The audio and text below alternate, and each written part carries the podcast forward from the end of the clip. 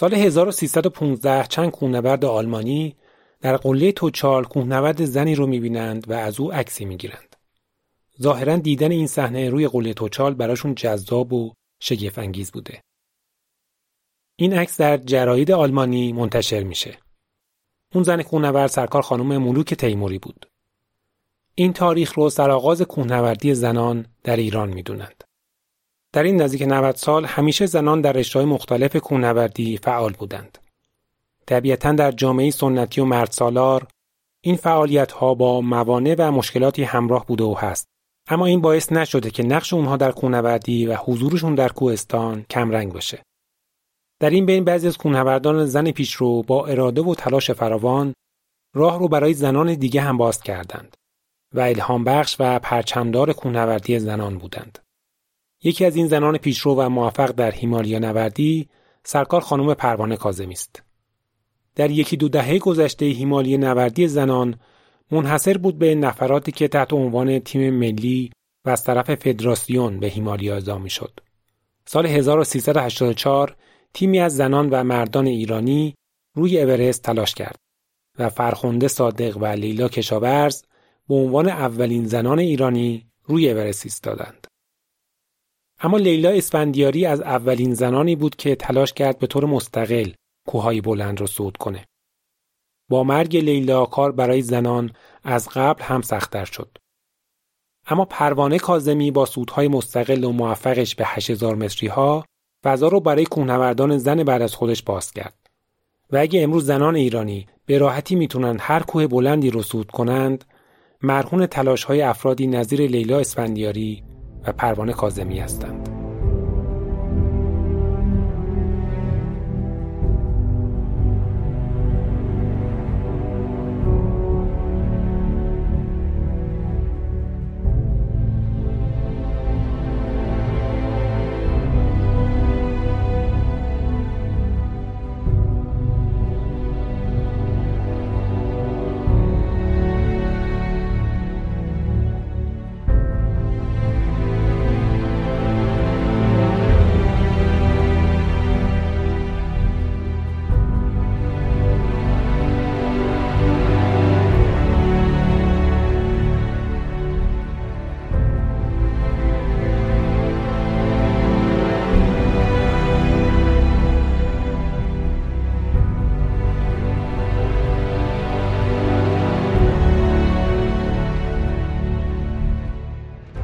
سلام. به بیسکم خوش اومدید.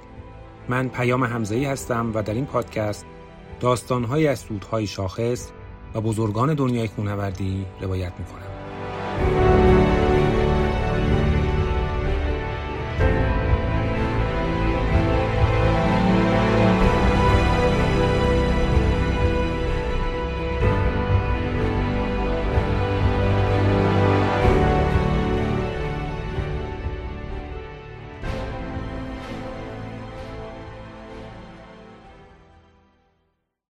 پروانه کازمی خیلی دیر و و پنج سالگی کوهنوردی رو شروع کرد. او از یک خانواده سنتی می اومد که با ورزش و فعالیت جدی بدنی خصوصا برای دخترها میانه ای نداشت. دختر فعالیت چندانی نداره نقش چندانی نداره تو فعالیت های اجتماعی توی همچه تیپ خانوادهایی خب درس میخوندم درسم خوب میخوندم حالا درس که نمیخوندم همیشه شاگرد اول بودم چون زیاد تلاشی هم نمی‌کردم در واقع برای درس خوندن. خب همیشه شاگرد اول بودم مشکلی از این جهت نداشتم وقت زیاد داشتم و هیچ فعالیت دیگه ای هم نداشتم. متاسفانه در واقع سال 57 که انقلاب شد و همه چیز برای دخترها عوض شد من 9 سالم بود دیگه. کلاس سوم دبستان بودم. بعد از اون میشه گفت تقریبا فعالیت بدنی به اون شکل نداشتم جز زنگ ورزش مدرسه. کتاب میخوندم خیلی کتاب میخوندم چون تنها کاری که می‌تونستم تو خونه انجام بدم کتاب خوندم بود دیگه. دیگه رفتم دانشگاه و حالا این ماجرای دانشگاه رفتنم هم جالب بود چون خب درسم خیلی خوب بود همیشه. خانواده می‌خواست که من پزشکی بخونم و به اجبار منو گذاشته بودن رشته تجربی. من سال سوم تجربی رو که تموم کردم دیدم دیگه واقعا نمی‌تونم نفس بکشم. من نمی‌خوام خب دکتر بشم. خیلی جالبه که ایدم اون موقع این بود که من نمی‌خوام آدم بکشم. یکی از مریضای من بمیره من چیکار کنم؟ و این شد که همون تابستونش تصمیم گرفتم که رشتم رو عوض کنم. نشستم خودم کتابای ریاضی دبیرستان خوندم رفتم با تجدیدی ها امتحان دادم. همه رم پاس کردم قبول شدم و رفتم چهارم ریاضی نشستم. چهارم ریاضی هم شاید اول کلاس شدم و خب خیلی علاقه من بودم به فیزیک و ریاضی. به عشق فیزیک اصلا من تصمیم گرفتم که برم رشته ریاضی توی دبیرستان و می‌خواستم تو دانشگاه فیزیک بخونم ولی وقتی رفتم سر کلاس چهارم ریاضی نشستم عاشق ریاضی شدم. و گفتم نه من حتما باید ریاضی محض بخونم. رتبه هم تو کنکور خیلی خوب بود. می‌تونستم هر رشته ای که بخوام قبول شم. ولی چند تای اول پر کردم. ریاضی بعد فیزیک های دانشگاه های خوب. بعدش مهندسی ها رو زدم که احیانا وقت قبول نشم مهندسی. و خب اولین انتخابم ریاضی شریف بود. قبول شدم. رفتم اونجا ریاضی خوندم. پشیمونم نیستم. اگرچه بعدا به دلایل ادامه ندادم ولی خیلی چیزا یاد گرفتم. معتقدم که واقعا ریاضی خوندن یه سیستم فکری خوبی می‌سازه و خیلی جاها به من کمک کرده این ریاضی خوندنم. خب خیلی فضای خاصی بود. خیلی خیلی چیزا یاد گرفتم توی سنتی شریف. و یکی از چیزهای جالبی که داشت واحد ورزش رو که من اونجا برداشتم تازه آشنا شدم با ورزش کردن حالا شما حساب کن که مثلا تو سن 20 21 یکی دو سال من تازه دارم آشنا میشم با ورزش کردن. و خب خیلی هم برام جذاب بود. شروع کردم والیبال بازی کردن و همینطور ورزش های بعدی. از دانشگاه که فارغ‌التحصیل شدم دیگه گفتم نه من باید برم باشگاه. رفتم باشگاه والیبال رفتم باشگاه بسکتبال رفتم پینگ پونگ. ورزش های زیادی رو امتحان کردم. پینگ پونگ رو خیلی دوست داشتم. متاسفانه شرایط باشگاه جوری نبود که ادامه بدم بعد رفتم سراغ بدمینتون. بدمینتون خیلی جذبم کرد. خیلی جذبم کرد و این شد که اصلا شد زندگی من. من حالا تو اون دوره کارم می‌کردم معلم بودم معلم ریاضی شدم. البته نه تو سیستم دولتی. معلمی بودم که حالا تو مدارس هم تدریس می‌کردم ولی هیچ وقت استخدام نشدم. چون نمی‌خواستم هیچ وقت توی قید و بند خاصی باشم. خیلی کارا کردم. مثلا شیش ماه رفتم توی بانک کار کردم. یه سال توی شرکت کار کردم ولی دیدم نمی‌تونم اینجوری. واقعا نمی‌تونستم توی سیستم خاص اونجوری کار بکنم. ولی کار معلمی رو خب خیلی دوست داشتم. از بچگی هم هر کی بهم می‌گفت چیکار می‌خوای بشی می‌گفتم معلم می‌خوام بشم. خیلی دوست داشتم تدریس رو. تو مدرسه هم خیلی خوب بود. ارتباطم با شاگردان خوب بود. هنوز با بعضیاشون هم ارتباط دارم. ولی متاسفانه به خاطر مشکلاتی که سیستم آموزش پرورش داشت خیلی به من فشار می اومد یعنی فشار عصبی که کار معلمی به من وارد می کرد جوری شد که باعث شد که من ولش کنم. چون فقط کار من کار تدریس نبود. من باید کار روانشناس رو می‌کردم مشاور رو می‌کردم. انقدر بچه ها مشکلات داشتن انقدر گرفتاری هایی داشتن. و واقعا خیلی نمی‌دونم شاید من توانم کم بود نمی‌تونستم. بعد من همون زمان بود که بدمینتون رو شروع کرده بودم. و با اینکه کارم رو خیلی دوست داشتم ولی بدمینتون اولویت اول من بود. یعنی ساعت کاریم رو تنظیم می‌کردم جوری که به باشگاهم لطمه نزنه. باشگاه رو می‌رفتم یه 7 سالی من بدمینتون خیلی جدی دنبال کردم. جوری شد که خب تو رده خودم چون دیگه جزو بزرگسال محسوب می‌شدم سن قهرمانی بدمینتون خیلی پایینه. ورزش بسیار سنگینیه. من تو رده خودم خب توی لیگ دست اولش بازی می‌کردم. با بچه های تیم ملی تمرین می‌کردم. مربیم آخرین مربی که داشتم خانم جلالیان عزیز مربی تیم ملی بود و هنوز هم فکر می‌کنم باشه. خیلی خوب پیش می‌رفتم. داور شده بودم خودم مربی بودم. خیلی خوب پیش رفته بودم ولی یه چیزایی من خیلی اذیت می‌کرد توی بدمینتون اولا اینکه اون موقع ما هیئت بانوان بودیم. فدراسیون نظارتش به این شکل بود که هیئت های بانوان بود. نمی‌دونم الان چجوریش باشه برای بدمینتون ولی اصلا سخیری ها و اینا که حالا بماند که چقدر اذیت می‌کردن خانوما رو. ولی یه جو رقابتی خیلی وحشتناک هم بین خودمون بود. یعنی مسئله مثلا برد و باخت یه بازی مسئله مرگ و زندگی می‌شد. انگار با دشمنمون مثلا طرفیم تو مسابقات. حتما ما باید اینا رو شکست بدیم و هرچی از دهنمون در میاد بگیم فلان از این حرفا. اصلا من اصلا نمیپذیرفتم. من اصلا برام حزم نمی‌شد این ماجرا. ما ما داریم میریم تو این مسابقه اینم رفیق منه دیگه اینم یه ورزشکار دیگه. آخه چرا ما باید اینقدر اینجوری با هم بجنگیم؟ این بود که خیلی خیلی اذیت می‌شدم. این ماجرا خیلی اذیتم می‌کرد ولی عاشق بدمینتونم بودم. مونده بودم چیکار بکنم. یه روز برای خودم همینجوری رفتم تجریش گفتم برم یه ذره راه برم فکر کنم ببینم چیکار باید بکنم. رفتم و رفتم دربند شروع کردم به راه رفتن فکر کردن همینجوری. هر ذره با خودم هی سبک سنگین می‌کردم من باید چیکار کنم؟ با این بدمینتونی که انقدر عاشقشم و انقدر داره اذیتم می‌کنه. سر از قله توچال در آوردم همینجوری. همینجوری که می‌رفتم بالا. بعد یه لحظه به خودم گفتم که عجب. خب این که خیلی باحاله که خیلی جذابه که من اومدم برای خودم این ورزشی هم کردم. اینجوری آرامش سکوت. اتفاقا روز خیلی خلوتی هم بود چون روز تعطیل نبود. خب توان بدنیم خوب بود. به خاطر اینکه من گفتم خودم مربی بودم اصلا خودم تمرین می‌دادم. توان جسمی بد نبود. کم نیورده بودم تو این بالا رفتنه و خیلی به نظرم کار شاقی نیومده بود. از طرف خب یه ورزش بود. همیشه شنیده بودم صعود به قله و کوهنوردی اینا. هیچ وقت فکر نمی‌کردم که خودم مثلا یک روزی درگیرش بشم یک روز من یه قله ای رو صعود کنم. اصلا فکرش رو هم نمی‌کردم. بعد به خودم گفتم خب چرا این کارو نکنم؟ رو بیم اینو امتحان بکنم. بعد از اونجایی که همیشه این بحث کات کردن ناگهانی رو داشتم مثلا اون تغییر رشته ناگهانی که دادم اینجا اومدم بدمینتون یه دفعه کات کردم. از اون روز دیگه نرفتم باش. دست به راکت بدمینتون نزدم باور نمی‌کنید. و خب دوستام همه یه دفعه متعجب شدن چی شده چرا نمیای؟ چی شده؟ گفتم نمی‌خوام دیگه بدمینتون بیام دیگه. و شروع کردم کوه رفتن.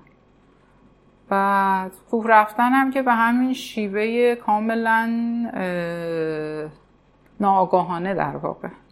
می‌رفتم در بند حالا ابزاری چیزی هم نداشتم تجهیزاتی هم نداشتم و هم کتونی و لباس شهری و این چیزها می‌رفتم قله توچال و برمیگشتم. خیلی هم لذت میبردم.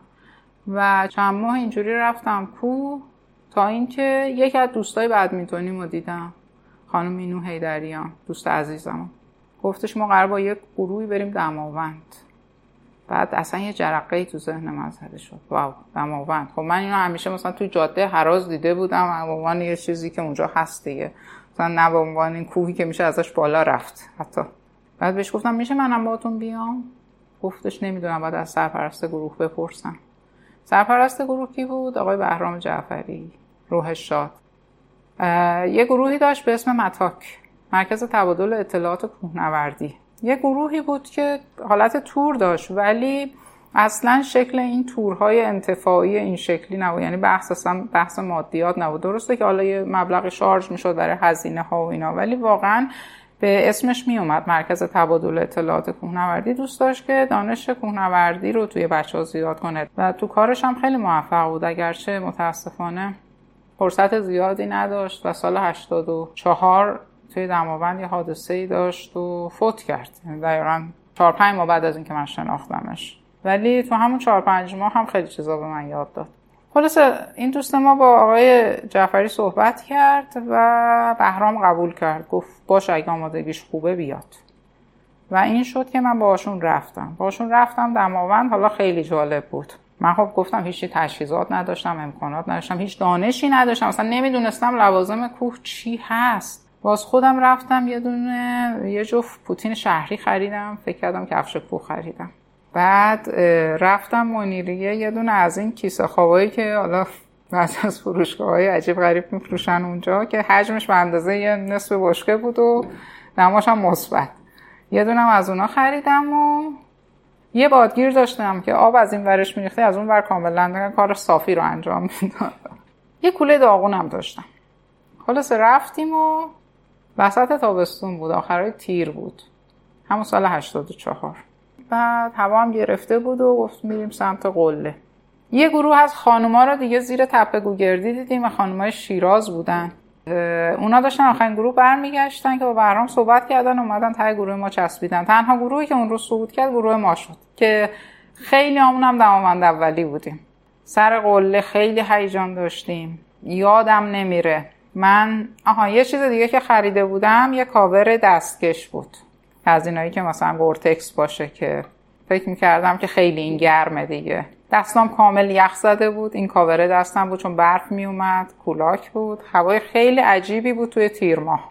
بعد یکی به من یه دونه از این تافی های مینو چارگوشا که روش عکس یه فنجون قهوه بود داد. خیلی تلاش کردم با اون دست کشه با دستای یخ زده اینو باز کنم. فکر من باید اینو الان بخورم. نتونستم. هر کاری کردم نتونستم. همونجوری با کاغذ خوردمش. خیلی خوشمزه بود. این سو تاثیر عمیقی روی پروانه گذاشت و نقطه عطفی در زندگی شد و تصمیم گرفت که کوهنوردی رو به طور جدیتری ادامه بده. فرداش من توی شهر سوار اتوبوس بودم برم سر کارم. همینجوری به مردم نگاه می‌کردم. یه چیزی تو من عوض شده بود واقعا. یعنی فکر می‌کردم که این زندگی که اینا دارم می‌کنن بدون دیدن اون دماوند چجوریه؟ میشه؟ و خودم فکر می‌کردم قبل از دیدن اون بالا و بعد از دیدن اون بالا. فکر می‌کردم نه نمیشه. دیگه یه چیزی تو من عوض شده. این زند... من نمی‌تونم این زندگی رو این شکلی دیگه ادامه بدم. واقعا خیلی تغییر داد من رو اون سود دماوند. بعد از اون به فاصله دو هفته با بهرام مجدد رفتیم علمکو صعود کردیم. خب خیلی برام جالب بود علمکو منطقهشم. به فاصله دو هفته رفتیم سبلان رو صعود کرد. یعنی این سطح قله بلند ایران رو من به فاصله دو هفته دو هفته برعکس از دماوند از بالا به پایین صعود کردم با بهرام. بعد خب آزادکو رفتیم. یکی دو تا کوه دیگه هم مثل نازوکه رو اینا رفتیم و بعد حادثه برای بهرام اتفاق افتاد. تو پاییز همون سال بود که توی دماوند حادثه داشت. واقعا شیش ماهی من فلج شدم. چون من تو بدمینتون حادثه زیاد دیده بودم پیچیدگی ضرب دیدگی چه می‌دونم پارگی تاندون فلان وایسا. ولی مرگی ندیده بودم. اینکه یک نفر یه آدم بسیار توانمند در سر یه اشتباه کوچیک دیگه نباشه. بعد از اون بود که کم کم دیگه دیدم که نه خب باید جدیتر ادامه بدم. شروع کردم. دیگه دوره ها رو دیدم. یکی از بچه های همون گروه آقای رحمان نژاد عزیز. عضو باشگاه اسپیلت بود. به من گفتش که بیا توی باشگاهی ثبت نام کن. رفتم باشگاه اسپیلت ثبت نام کردم. دوره مربیگری رو اونجا دیدم. تا اینکه سال 89 شد. ما 84 شروع کرده بودم با بهرام 89 شد. 89 باشگاه اسپیلت یه برنامه اعلام کرد برای صعود مستقات ها خب دو نفر این برنامه داوطلب بودن خود آقای حمیدی و آقای حمید محمودی از پیشکسوت های باشگاه. منم شدم نفر سوم. من باز به واسطه کنجکاوی و اینکه دوست داشتم ببینم که یه قله 7000 متری چه شکلیه. خب مسابقات 7500 متر جزو 7000 های بلنده و خب اینجور که تحقیق کرده بودم خیلی سختیه مثلا اونجوری تکنیکال هم نداره. حتی ما قبلش یه برنامه دیگه داشتیم. لنین بود که اون سال به هم ریخته بود وضعیت کشورشون و منطقه اوش و اینا درگیری بود. اونو نتونسته بودیم بریم. تصمیم گرفتیم بعدش مستقات ها رو بریم. خب ما این سه نفر شدیم و رفتیم. حالا جالب این بود که بین ما سه نفر هیچ کدوممون تجربه کوه بلندتری از دماوند نداشتیم. اتفاقا اون سال هم سال 89 2000 تابستون 2010 می‌شد. هوای منطقه خیلی خراب بود. یه پنجره هوایی خیلی کوچیک به ما داد که تقریبا میشه گفت بدون هم هوایی. ما فقط یه بار کمپ دو رو لمس کردیم اومدیم پایین بعد مجبور شدیم صعود کنیم. ما اونجا خیلی زود صعود کردیم بدون هم هوایی کامل. ولی شرایط من رو قله خیلی خوب بود. شرایط من رو قله خیلی خوب بود. یه ساعتی من داشتم اونجا عکس می‌گرفتم فیلم می‌گرفتم شوخی می‌کردم میخندیدیم. اون زمان دو تا تیم دیگه هم توی منطقه بودن. تیم ایرانی. تیم که زیاد بود ولی دو تا تیم ایرانی هم تو منطقه بود. یکی یه تیم بسیج بود که امکانات خیلی زیادی هم داشت. یه تعدادشون صعود کردن یه نکردن. یه تیم هم بود مال با... فکر می‌کنم که آژانس اسپیلت البرز بود که سرپرستش آقا نجاریان بود. آقا نجاریان چند تا تجربه هشتزاری داشتن و بالاخره از پیش کسوت ها اونجا شرایط منه که تو کوه دیدم به من گفتن که تو هشتزاری هم می‌تونی صعود کنی. بعد همین که حرفو که زدم من دوباره این شاخکان می‌خورد و جنبه هشتزاری چجوریه خیلی برام جالب بود که ببینم که خب حالا 7500 رو که رفتیم مشکلی هم نبود. حالا 8000 چه جوری می‌تونه باشه؟ واقعا بیشتر بر اساس کنجکاوی من رفتم جلو برای دیدن اون فضا. وگرنه اصلا نمی‌دونستم 8000 چیه هیمالیا چیه خیلی آشنایی نداشتم. از مستاق برگشتیم خوش و خورم و شش ماه بعدش خود آقای نجاریان داشت یه تیم آماده می‌کرد برای ماناسلو. بعد من گفتم میشه منم بیام گفتن که آره میشه تو هم بیا. یازده تا آقا بودن من تنها خانم. که حالا این ماناسلو خودش داستانهای طولانی داره.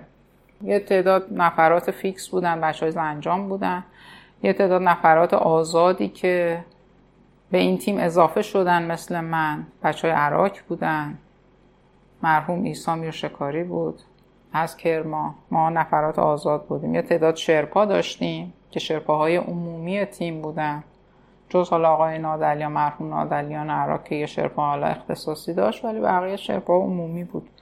بعد خب ما اصلا نمی‌دونستیم هشت چیه. من به شخصه نمی‌دونستم هشت چیه دنیا هشت هزار چیه. یه هفت هزار متری رفته بودم صعود کرده بودم که اونم حالا خیلی تجربه خاصی نکرده بودم چون خیلی هم زود تموم شده بود. رفتیم اونجا و مسائل مشکلات ماناسلو پیش اومد. خیلی چیزا پیش اومد اونجا که حالا خودش اصلا داستانهایی داره که نمی‌خوام اینجا بازش بکنم.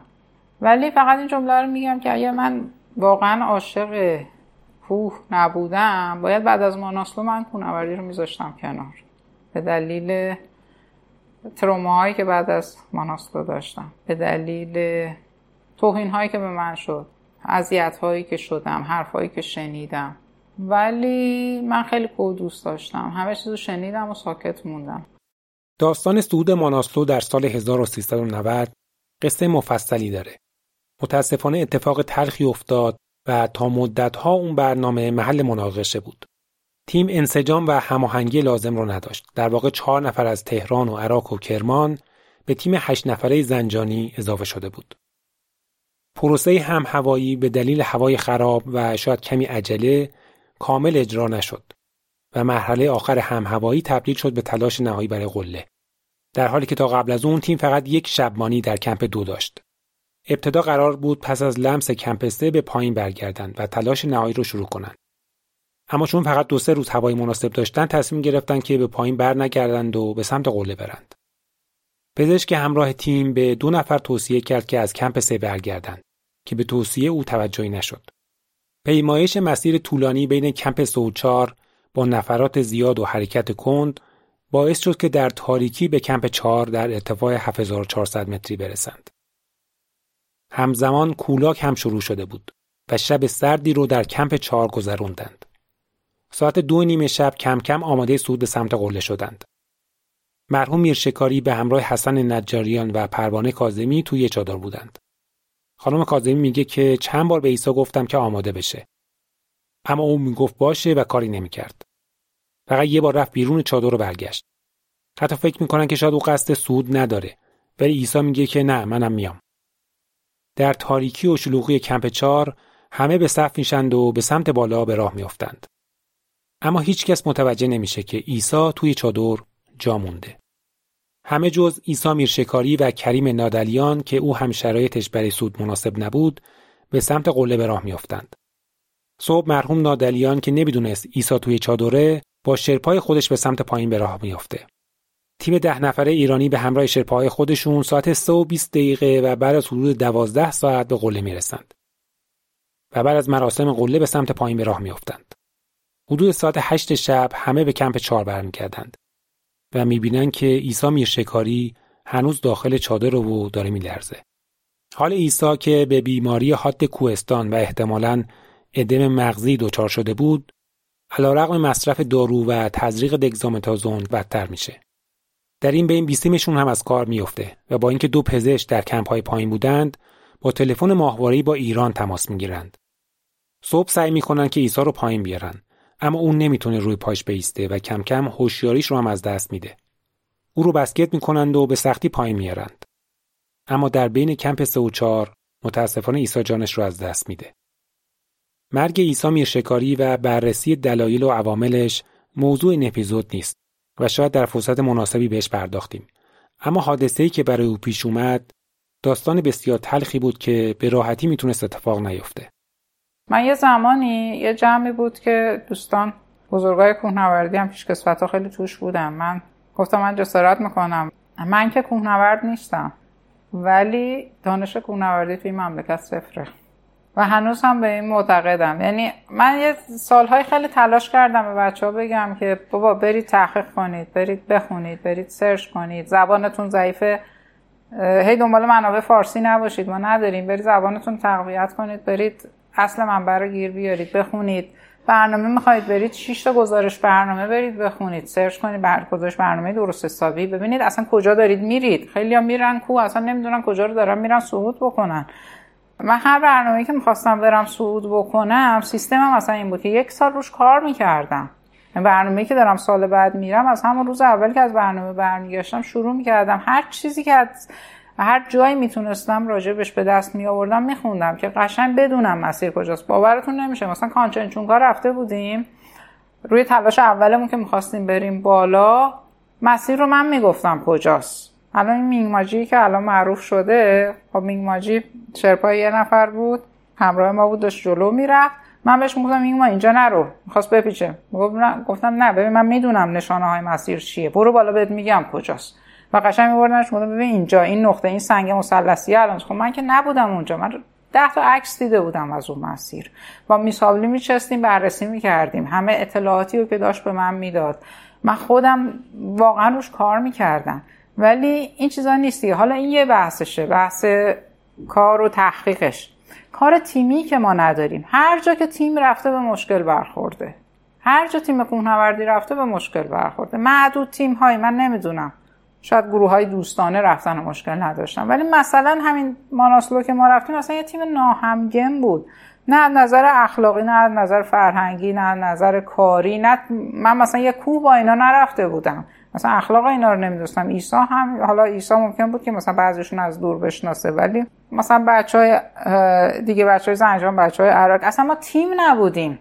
خب مشخصه که مشکل پیش میاد. وقتی شما داری میری یک ماه دو ماه تو شرایط سخت زندگی بکنی من همیشه میگم کوهستان جاییه که نقاب ها میفته. خود واقعی آدم ها نمود پیدا می‌کنه. آدم تمام اون منیاتش میاد رو. من تمام خودخواهیام رو میریزم بیرون. اون یکی همینطور. خب اگه مثلا یه بیس قوی وجود نداشته باشه بین این افراد مشکل به وجود میاد دیگه.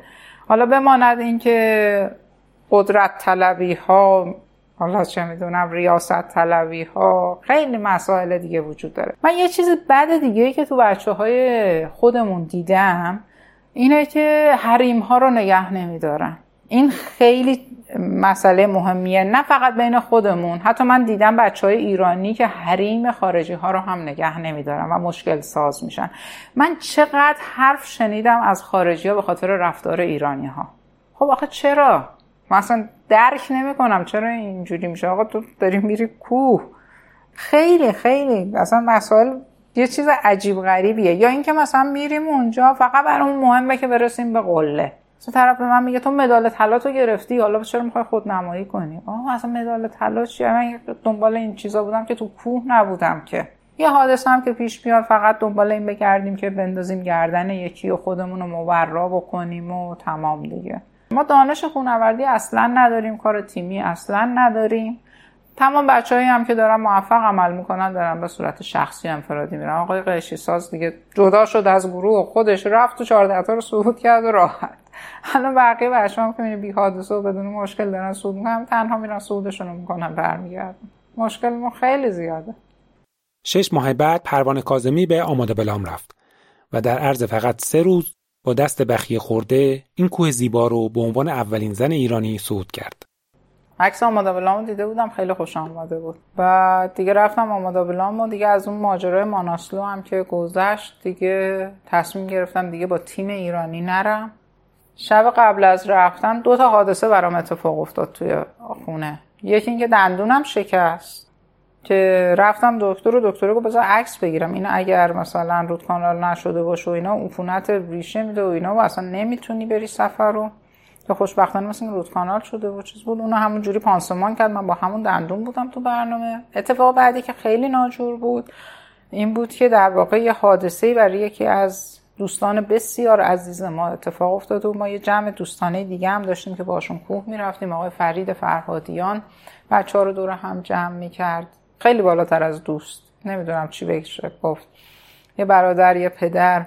یه حادثه براش اتفاق افتاد و ضرب مغزی شد و در همون حال ظاهرا قلبش هم وایساد و تنها هم بود و فوت کرد. و خیلی ضربه سنگینی بود. این اتفاق که افتاد دو سه روز قبل از سفر من. و اصلا ماها همه عصبی بودیم. همه اصلا داغون بودیم. من انقدر عصبی بودم که روز قبلش روز قبل از سفرم توی خونه داشتم ظرفی رو میشستم. و دستم افتاد شکست و انقدر عصبی بودم. دستم فرو کردم توی این تیکه شکسته کریستال.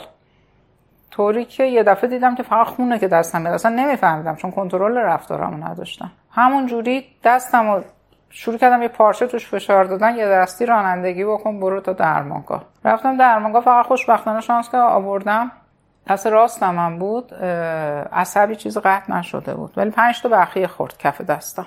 پنج تا بخیه خورد و برگشتم خونه. همه گفتن خب دیگه برنامه کنسل دیگه با دست راست بخیه خورده چجوری می‌خوای بری برنامه؟ گفتم من میشه. من شیش ماه رو این برنامه فکر کردم برنامه ریزی کردم تمرین ذهنی کردم تمرین جسمی کردم. باید این برنامه رو برم. و انقدر دانشم هم کم بود میگم من همه چیز رو رفته رفته تو این سفرهام یاد گرفتم. فکر می‌کردم خب این یه زخمه پنج تا بخیه خورده و این حالا تا یه هفته که بگذره به یه جایی می‌رسه که اوکی میشه دیگه. من می‌تونم باش صعود بکنم. آمادا هم که کوه فنی. حالا هم یخنوردی داره سنگ نوردی داره. مرتب شما باید دو دستت استفاده بکنی. من رفتم و تازه اونجا بود که فهمیدم که توی ارتفاع زخم جراحت کلا بهبود پیدا نمی‌کنه. روند بهبودش اصلا متوقف میشه. حالا بماند از اینکه تو فرودگاه هم یکی از تو فرودگاه کاتماندو هم یکی از بخیام ترکید. یه نماینده شرکت اومد و برای ولکام گفتن به من آنچنان دست منو فشار داد. منم یه دستکش پارچه‌ای نازک دستم بود تو کل برنامه قبل از رسیدن پای کوه از اونجا که دیگه دستکش های کلوف دستم بود. کل برنامه اینو مخفی می‌کردم که هیچ این زخم رو نبینه به من انرژی منفی نده.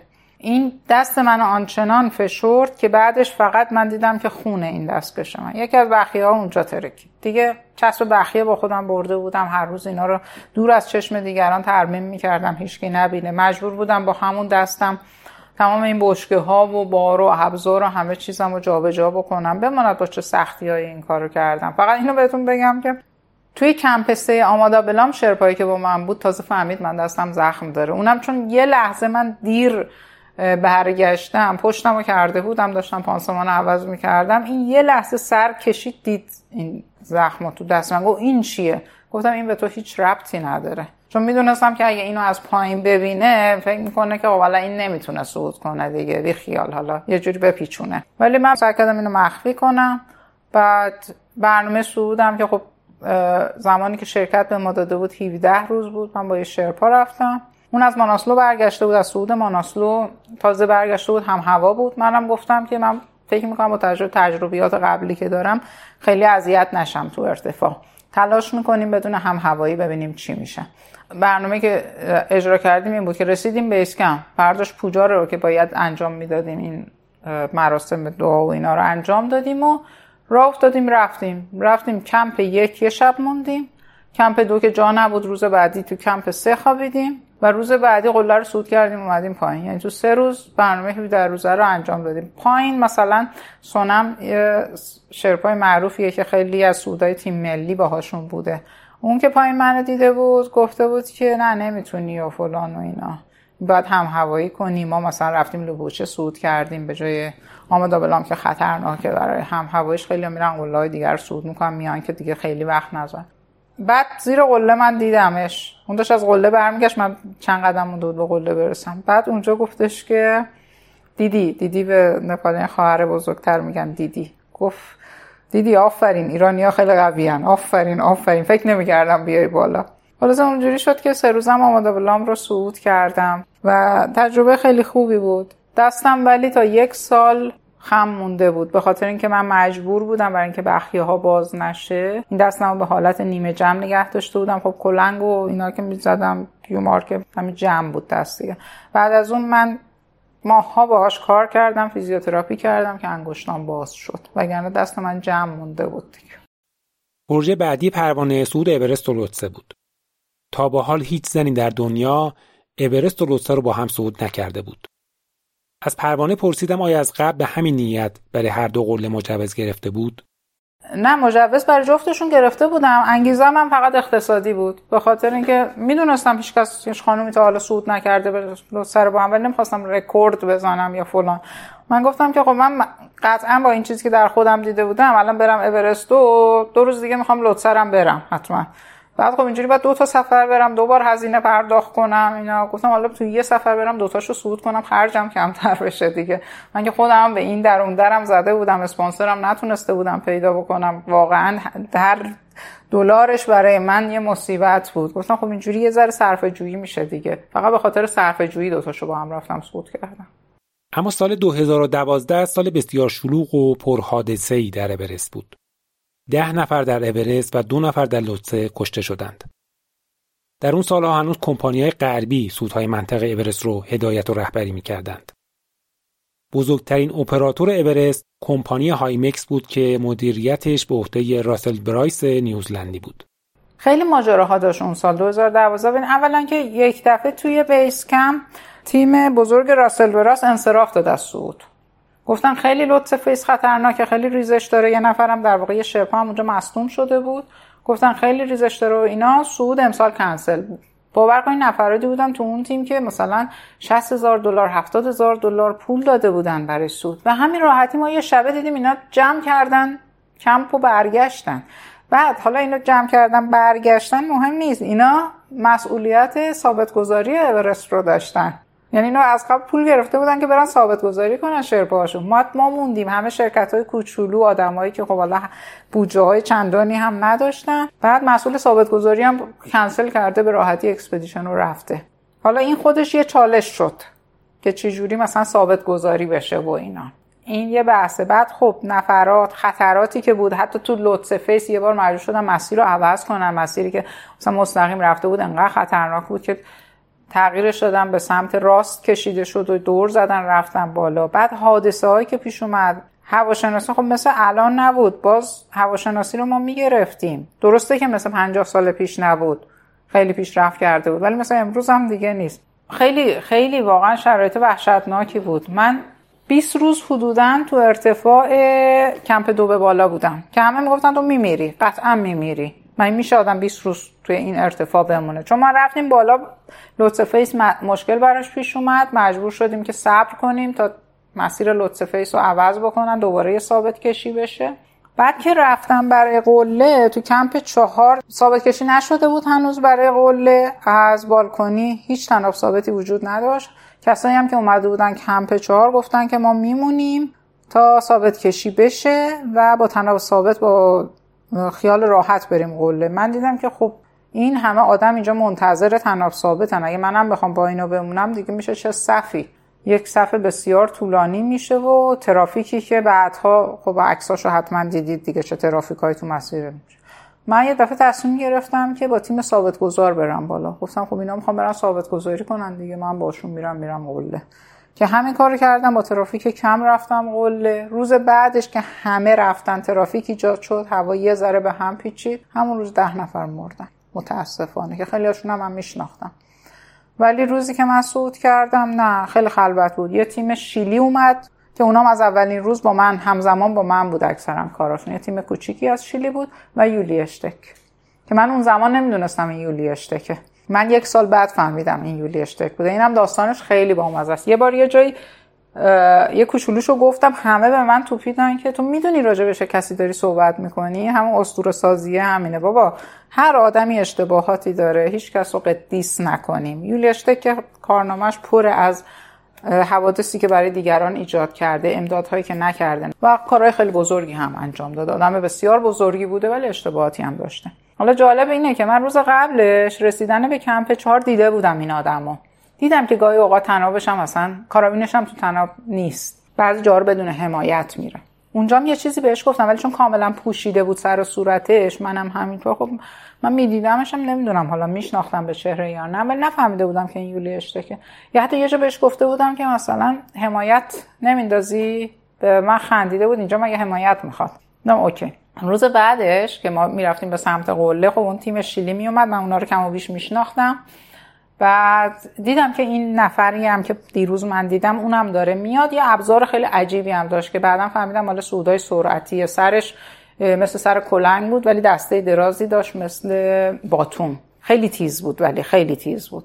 بعد این یه جاهایی مثلا نمیذاشتن ما بریم بالا. این گروه ثابت گذار می‌گفتن وایسید همونجا تکون نخورید ما این تیکه رو طناب بکشیم بعدم بیای بعد یه جای خب خیلی طولانی می‌شد این توقفه و سخته توی اون ارتفاع. گاهی اوقات برف می‌گرفت گاهی اوقات هوا خوب می‌شد. اینا گاهی می‌گفتن که نباید برگردیم. امروز ممکنه که مثلا زمان من خیلی استرس داشتم که نکنه اینا تصمیم بگیرم برگردن امروز صعود نکنن نرسن به قله. من که نمی‌تونم دوباره تلاش کنم که. خلاصه با همه این استرابا توقف های طولانی و همه این چیزها درگیر بودیم. یه جایی که می‌گفتن که وایسید یه دفعه این یولیشتک دیگه وای نمیستاد. یعنی بعد از یه مدتی می‌گفت نه دیگه من میرم. بعد میومد از تناب بیرون و شروع کرد بالا سر ما رفتن. یکی دو جا هم که من داشتم می‌رفتم باز از تناب اومد بیرون سبقت گرفت اومد رو سر من. خیلی هم خطرناک می‌رفت خیلی خطرناک می‌رفت. که یه جا دیگه من طاقت بردم بهش گفتم که این کاری که داری می‌کنی خیلی خطرناکه ها. چون روی شیب خیلی زیاد بود. گفت چه خطری داره؟ خطری نداره. گفتم واسه تو نه ولی واسه من داره. تا کرامپونت بیاد رو من داغونم. بعد شونش انداخت بالا به حالت بیتفاوتی که اهمیتی نداره.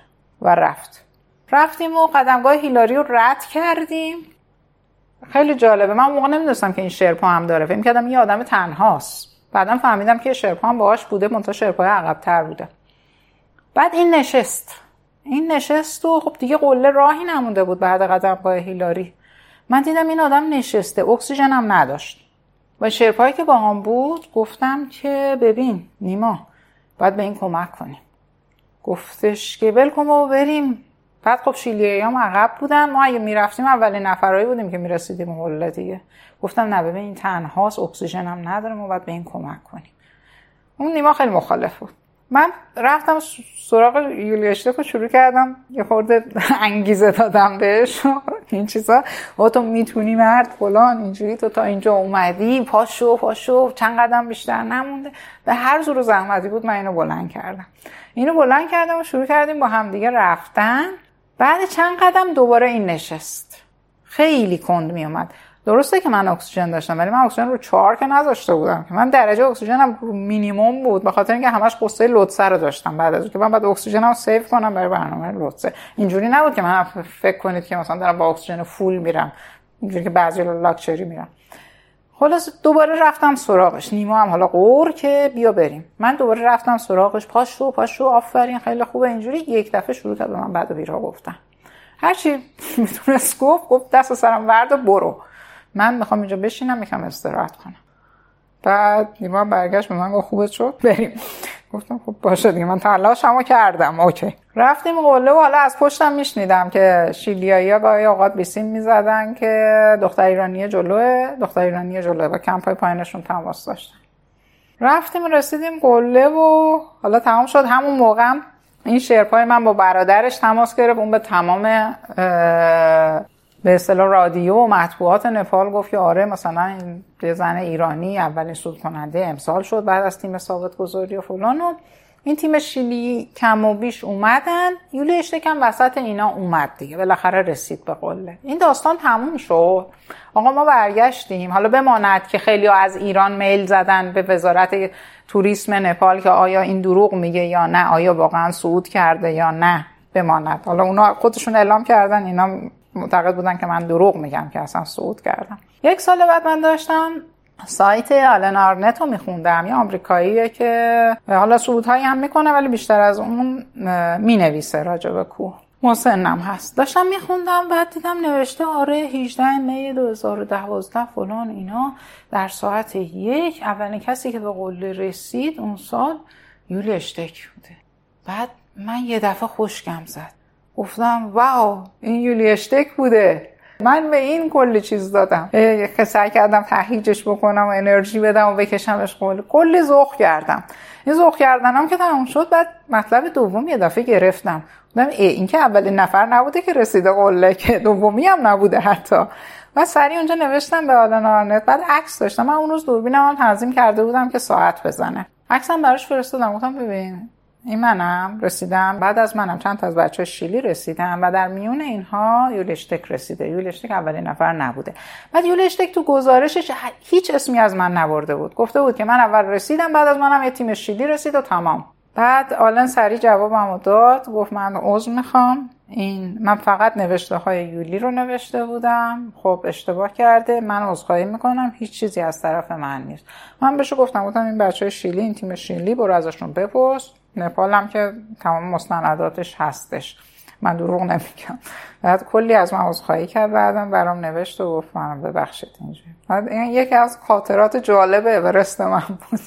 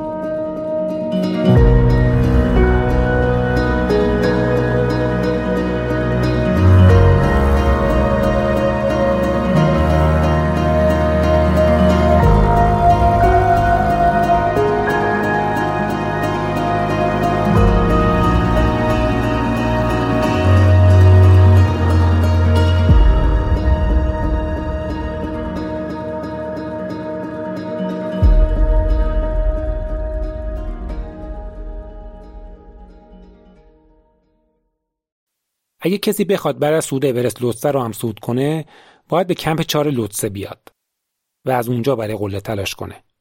اما در برگشت از اورست هوا خراب میشه و پروانه مجبور میشه که تا کمپ دو فرود بیاد تا شرایط برای سود لوتسه فراهم بشه.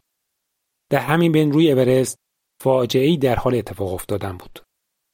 من برنامه این بود که مستقیم برم. یعنی بیام کمپ چهار لوتسه و برم. رفتم کمپ چهار لوتسه هوا به هم ریخت. همون روز بعدش شد که ترافیک هم شد تو اورست که ده نفر مردن. ما دیدیم خیلی هوا خرابه. بعد من هواشناسی رو چک کردم اونجا. چیز داشتم دیگه گوشی ستلایت داشتم. هواشناسی رو چک کردم دیدم چهار روز هوای خراب داریم. بعد فقط سنگ بود که از دهلیز لوتسه می اومد پایین. می‌خورد به چادرم چادرمون هم ترکید. جاش و گفتم خب با این وضعیت نمیشه صعود کرد.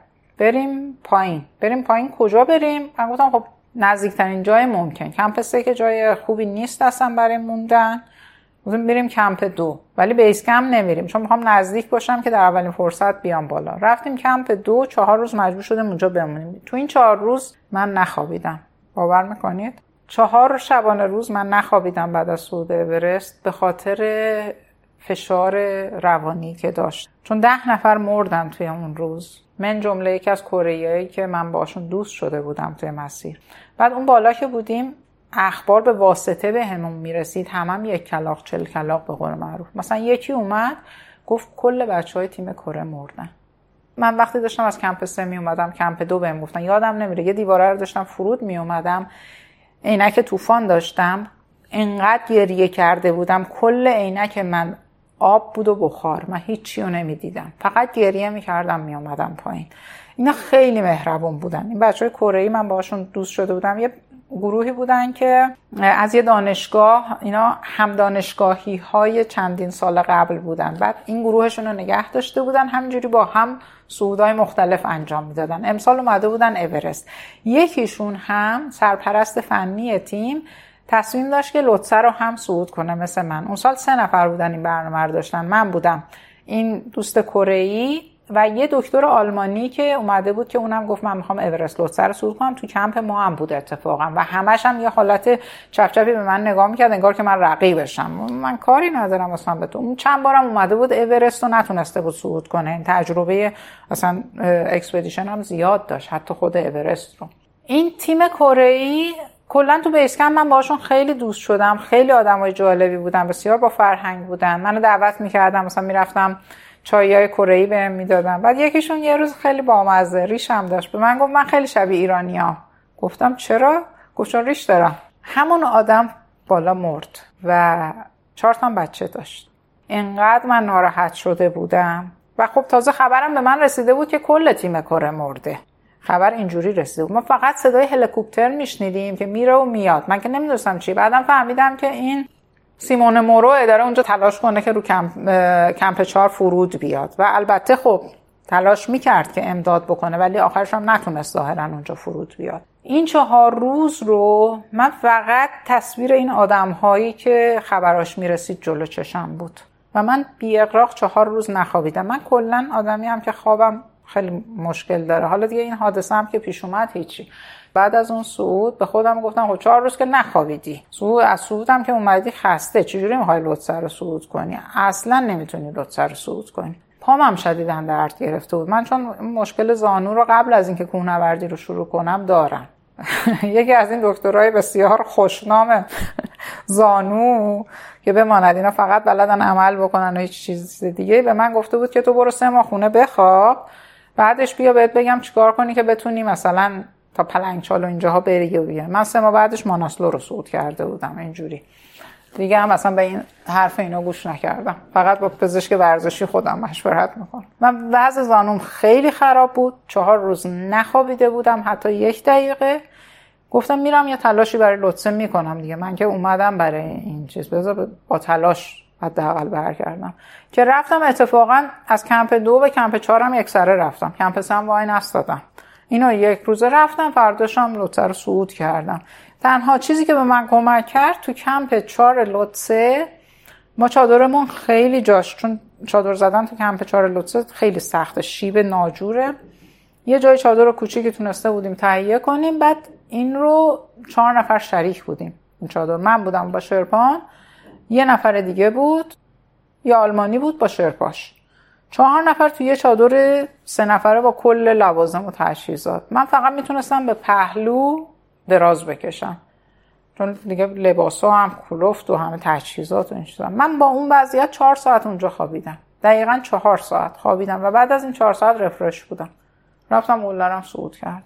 و مشکلی نداشتم. ولی خیلی خاطره بدی بود. خیلی خاطره بدی بود. به خاطر اینکه بعدش که اومدم پایین مثلا گفتن این دوست کره فوت کرده. چقدر دردناک بود وقتی جنازش آوردن پایین. چون جنازه اون آوردن پایین.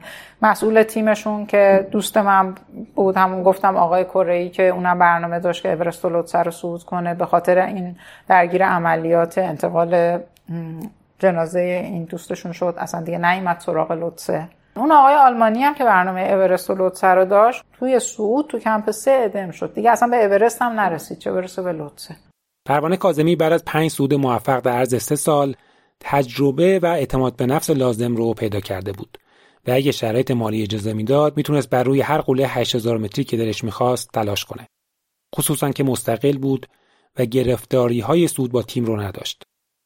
قله بعدی که او انتخاب کرد سومین کوه بلند دنیا یعنی کانچنجونگا بود که تجربه متفاوتی براش رقم خورد و سه بار از مرگ نجات پیدا کرد. کانچنه که من به خود زیبایی منطقهش انتخاب کردم ولی اینو بگم واقعا خوشم اومد دیدم عجب چیز عجب کوهستان جالبیه. به من گفتن اینجا که نرو سراغش این کوه خیلی سخته. گفتم خب قرار نیستش که من چیز آسون انتخاب بکنم که بالاخره یه چالشه دیگه می‌خوام برم ببینم چی واقعا به نظر من یه کوهستان متفاوته هستن. گزارشم که اینجا دادم اصلا گفتم کوهستانی متفاوت. خیلی متفاوته و خیلی دوستش دارم. خیلی منطقه جالبیه. رفتیم اونجا و سعی می‌کردیم که خب زود صعود کنیم. قبل از بقیه دو بار تلاش اول اینجوری بود که بدون تناب ثابت بود. هنوز تناب ثابت بالا کشیده نشده بود. رفتیم و حالا این دو بار هر دو بارش به خاطر کندی موفق نشدیم. چون مثلا چند نفر جمع می شدیم با هم حرکت می کردیم بار اول که به خاطر کندی یکی از افراد اصلا نتونستیم زیاد جلو بریم و اینا برگشتیم. بار دوم دوباره از کمپ چهار تلاش کردیم. زمان کم آوردیم. باز نفرات بعضیشون کند بودن. به سر تراورس رسیدیم. جایی که من تشخیص داده بودم اینجا باید بپیچیم. چون دهلیزی رو باید بعد از کمپ چهار بریم بالا. به یه نقطه می‌رسیم که بعد تراورس شروع میشه که اون تراورس هم اگرچه نظر ارتفاع زیاد نمونده 8200 قلم 8500 خورده ایه. ولی خودمون کلی کار داره. ما به اون نقطه رسیدیم و دیدیم که خب وسط روزه و دیگه ما زمان نداریم کافی. و اونجا با اینکه من خیلی سر حال بودم و خوب بودم ولی تصمیم گرفتیم که آقالانه اینه که برگردیم پایین. برگشتیم پایین. تلاش سوم همه افرادی که تو بیس کمپ بودن خب کارلوس سوریام اون سال بودی کوهنورد 80 الان 84 5 ساله اسپانیاییه که رو 8000 کار می‌کرد. خب هر وقت بیس کمپ بود یه حالت پدر بیس کمپ بودش واقعا یه جور به همه می‌رسید کارهایی که می‌کرد. بعد خب تیمی که با خودش می آورد تعداد شرپایی که می آورد همیشه بیشتر از بقیه بود و اینا توی ثابت گذاریات توی کارا کمک می‌کردن. کارلو سوریا یه جلسه برگزار کرد اونجا نشستیم و هم فکری کردیم و اینا یه سازماندهی کردیم برای ثابت کشی ها. که ثابت کشی بشه. چون ما که رفته بودیم هیچکس نیومده بود به اندازه ما بالا. ما رفته بودیم دیده بودیم مسیر گفتیم بابا اینجوری خطرناک فلانه ولی اگه ثابت گذاری بشه خب خیلی خطراتش میاد پایین و همه تعداد بیشتر می‌تونن صعود بکنن. حتی کمپ چهار رو هم یه مقدار جاشو بردیم بالاتر. مثلا اول 7300 بود بردیم توی 7500 مثلا. می‌خواستیم ببریم 7550 نشد 7500 بعد از این 7500 اون روز اون بالا خیلی روز خاصی شد. ما وقتی برای بار سوم رفتیم کمپ چهار. تصوری که همه از ارتفاع دارن سرمایه وحشتناکه توی هیمالیا. مثلا تو ارتفاع کمپ چهار کانچنجونگا ولی نمی‌دونن که وقتی آفتاب بشه چه گرمایی میشه. آفتاب شده بود وسط روز و این تابش خورشید انعکاسش از روی برف و یخ حرارتی ایجاد کرده بود که داخل چادر دقیقا عین یک سونای وحشتناک بود. نمی‌تونستیم داخل چادر نفس بکشیم. هرچی کیسه خواب و اینا رو مینداختیم رو سقف چادر که سایه ایجاد بکنه اصلا فایده نداشت. به مثبت 45 درجه رسیده بود. بعد جالبه که چند ساعت بعدش که آفتاب رفت و هوا به هم ریخت. یه ذره ابر شد و اینا شد منفی چهل. یعنی عرض چند ساعت 85 درجه اختلاف دما مثلا یه همچه چیزی با عقل اصلا جور در نمیاد. یعنی آدم فکر می‌کنه کاسه سرش ترک می‌خوره دیگه. من اون بالا مریض شدم. یعنی قطعا خب ویروسش رو از پایین داشتم از نفراتی که مریض بودن. ولی اون بالا دیگه تو این شرایط احساس کردم که گلوم مشکل داره. ولی باز محلش ندادم چون من هیچ وقت مثلا مریضی و این چیزا توی کوه مانع صعودم نشده بود. ساعت 6 هفته بعد از ظهر بود که تصمیم داشتیم که را بیفتیم به سمت بالا همه همه هماهنگ کردن. راه افتادیم به سمت بالا من دیدم نمی‌تونم نفس بکشم. رفتیم بالاتر. بعد اکسیژن داشتم اکسیژن گذاشتم. بعد گفتم خب حتما مثلا دستگاه اکسیژن هم مشکل داره دیگه. چک می‌کردم. رگولاتور رو نه ماسک مشکلی نداره. تا نیمه شب من همجوری رفتم بالا. و اینکه نمی‌تونستم نفس بکشم. خب سرعتم خیلی کم شده بود. نمی‌تونستم نفس بکشم و هر چند دقیقه یک بار من هی ماسک رو در می آوردم نگاه می‌کردم رگولاتور رو نگاه می‌کردم هی ور می‌رفتم دیدم نه همه چی درسته ظاهرا. گوش می‌کردم دیدم نه صدا اکسیژن میاد. پس چرا من اکسیژن بهم نمی‌رسه؟ نگو این گلوی من که بسته شده. عفونت کرده کامل هم ریم هم گلوم. عفونت کامل کرده بود. دیگه به جایی رسیدم که شاید به نظرتون توهم شاید خندهدار بیاد ولی دیگه احساس کردم دارم جدا میشم از این دنیا. اصلا دیگه چیزای موهومی اصلا همه چیز برام سیاه شده بود. حالا نیمه شب بود درسته ولی آدم هایی که حتی از بغلم رد می شدن صحبت می‌کردم مکالمه داشتم. حتی خیلی از کسایی که همون شب مردن وایسادن با هم یه صحبتی کردیم. بچه های مجارستان دوتاشون بودن که خیلی خیلی بد شد حادثه که اتفاق افتاد براشون. ولی رفته رفته احساس کردم که دارم جدا میشم از این دنیا. یعنی انگار که تو برزخ بودم. نمرده بودم ولی زنده هم نبودم. بعد یه لحظه رسید که دیگه دیدم که نه من دارم میمیرم. من قطعا یه اتفاقی برام افتاده و نمی‌دونم این رو چی جوری فهمیدم. واقعا عجیبه. چون آدم به اونجا برسه دیگه مغزش هم درست کار نمی‌کنه. تو یه لحظه به خودم گفتم باید برگردم. بعد به شرپایی که با هم بود گفتم من برمیگردم. بعد خب حالا نزدیک شدیم به قله دیگه راهی نمونده. اونم خب اگه برسه به قله انعام قله اضافه می‌گیره. بعد من همه قله تا الان صعود کردم. سابقه منو می‌دونم. من مشکلی بدون مشکل صعود کردم. گفت نه مثلا برو. برو بالا. گفتم من باید برگردم. شروع کردیم اونجا با هم دعوا کردن. منو حل می‌داد رسما. می‌گفت تو باید بری بالا. نمیذاشت من برگردم. منم حالا بدنم ضعیف شده. اصلا جون ندارم. اصلا درست نمی‌فهمم. یه جا فقط برگشتم بهش گفتم انام تو می‌خوای من بهت میدم. انام قله رو من بهت میدم منو ول کن. تو واقعا داشت منو به کشتن می‌داد. و من از اونجا مستقیم اومدم به اسکم. این یکی از چیزهایی که الان خودم فکر می‌کنم نمی‌فهمم چجوری. با اون بدن داغون و ضعیف و مریض. با اون حالت توهمی از ارتفاع تقریبا حالا 8 8 و 200 تا به اسکمپ و من یک سره تا همون روز اومدم پایین. وگرنه هر جور دیگه ای بود مرده بودم. حالا چجوری تا این تشخیص رو دادم برای خودم هم جالبه. یعنی همیشه میگم من یه سخنرانی تدم داشتم به من گفتن راجع به اورست و صعود و فلان اینا گفتم نه. چون بحث موفقیت بود گفتم من موفقیت رو در شناختن حد خودم می‌دونم عبور نکردن از مرزهای توانایی خودم. من که چجوری اونجا تشخیص دادم که این نقطه حد منه این نقطه مرزی منه و من نباید از این عبور بکنم. اگر بکنم تمومه. اینو چجوری تشخیص دادم؟ برای خودم هم جای سواله. خیلی خوشحالم از این مطلب و واقعا خوشحالم که یه همچه تجربه ای رو کردم. انقدر تونستم اونجا چیز یاد بگیرم. من از اونجا برگشتم. شرپای من نیومد با من.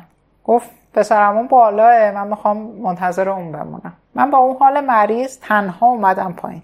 کمپ چهار رو رد کردم. اومدم.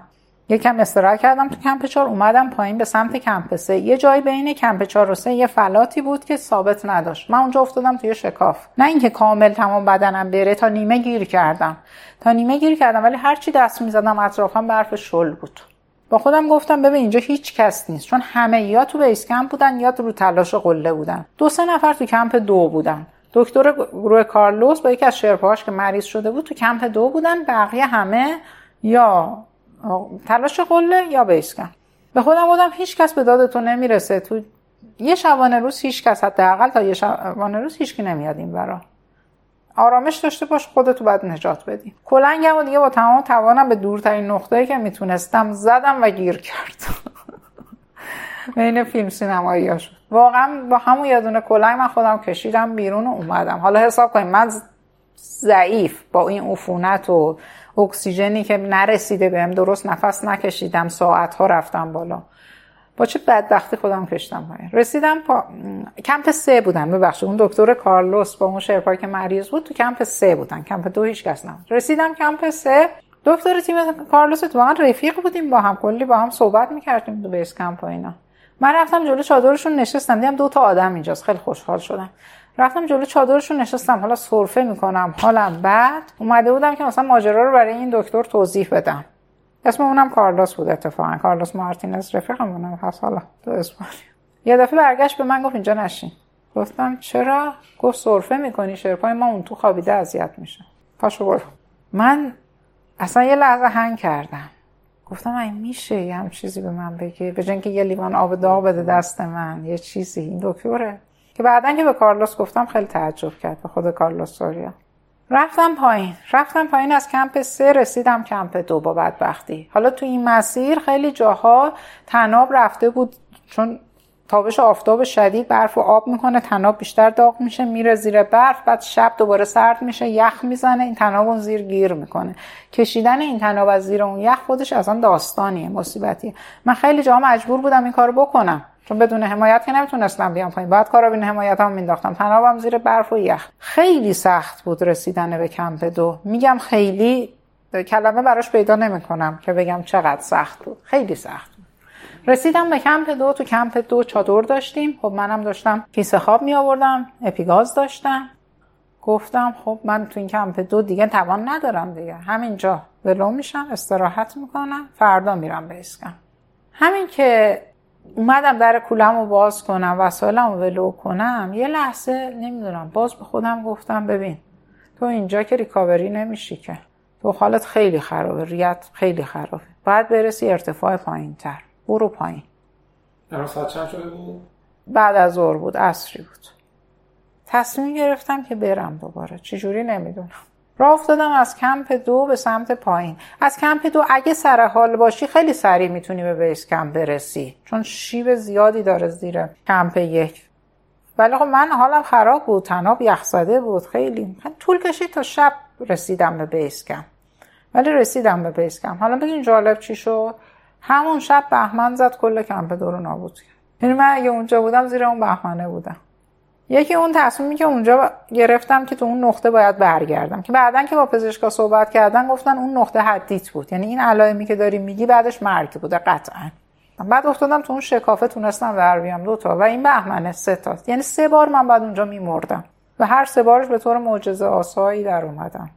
و اینقدر چیز یاد گرفتم. بعدا که برگشتم ایران خیلی اومدن به من گفتن که تو الان خیلی افسرده ای گفتم برای چی؟ گفتن که خب رفتی برای سعود اولین باری که رفتی برای سعود و سعود نکردی برگشتی. من اتفاقا من انقدر خوشحالم چون کوهی بود. خیلی دوستش دارم. بیشترین چیزها رو من اونجا یاد گرفتم. انقدر چیز من اونجا یاد گرفتم تو هیچ کوه دیگه یاد نگرفته بودم. و واقعا هنوز به عنوان یه خاطره خیلی خیلی برجسته توی کوهنوردی من کانچنجونگا برام هست. با اینکه صعود نکرد. اما در اون برنامه هم فاجعه ای در کانچنجونگا رخ داد. و پنج کوهنورد کشته شدند.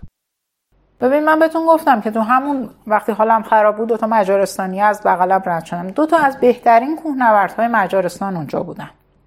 یکشون یه پای مصنوعی داشت که توی حادثه تو تاترا تناب دور پاش گیر کرده بود و این پاش مجبور شدن قطع بکنن که با هم پای مصنوعی شورست و صعود کرده بود. بسیار کوهنورد قوی بود.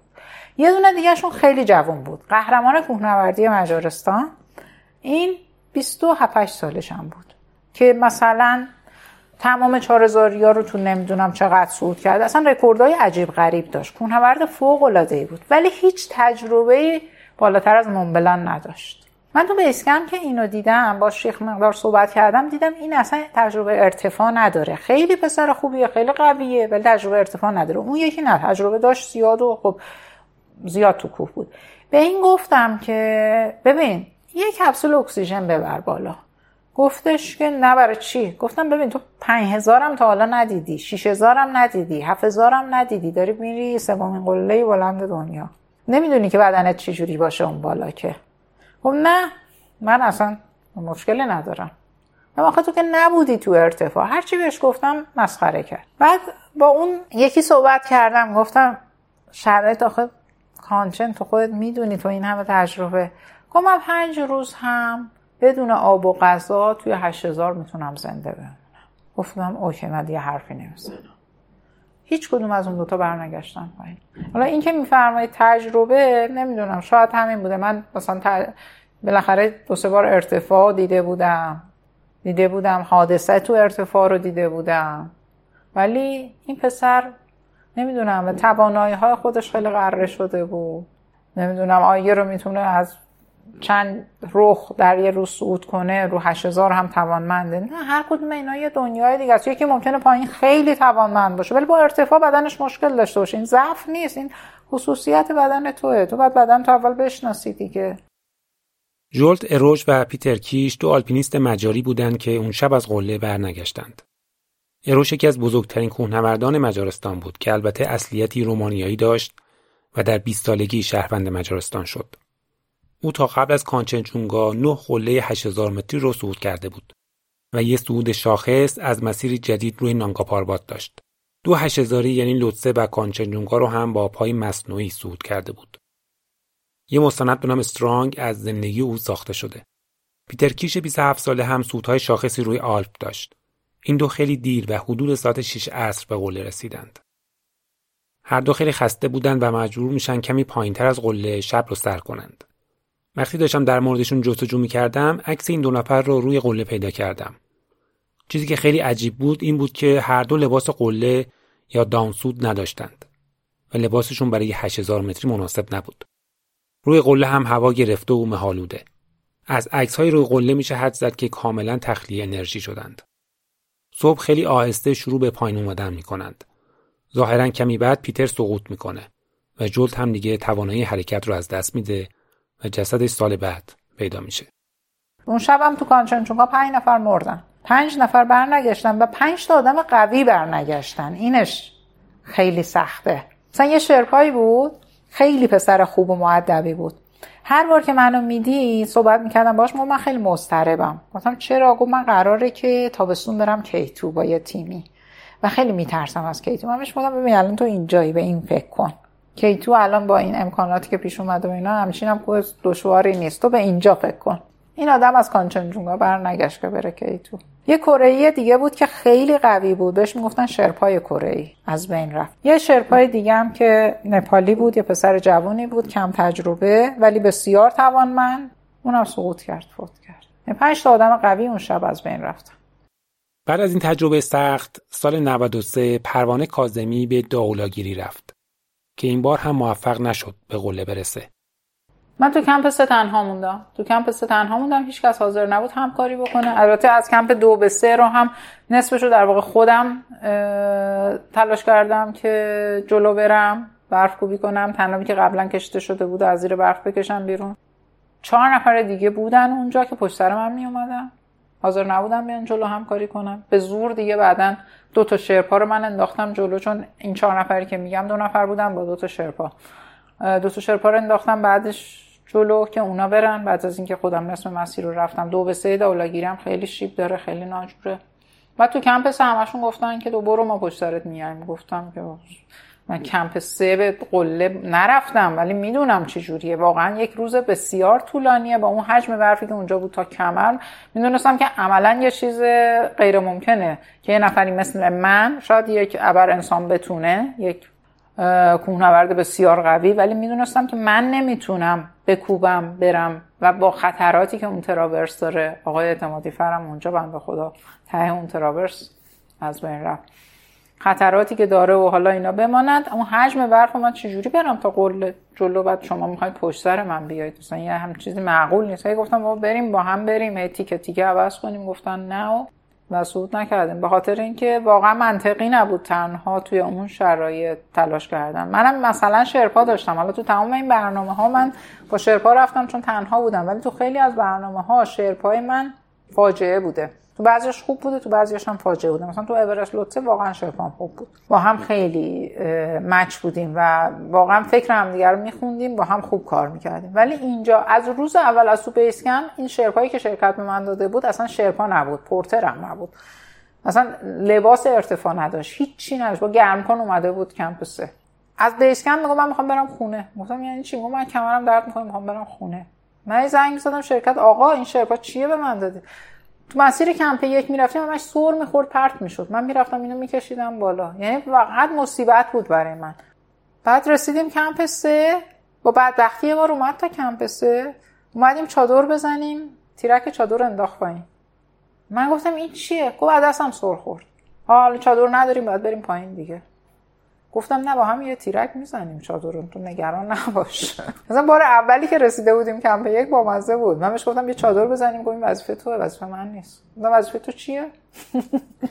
کل برنامه رو اعصاب من بود. فقط دعوا داشتیم با هم.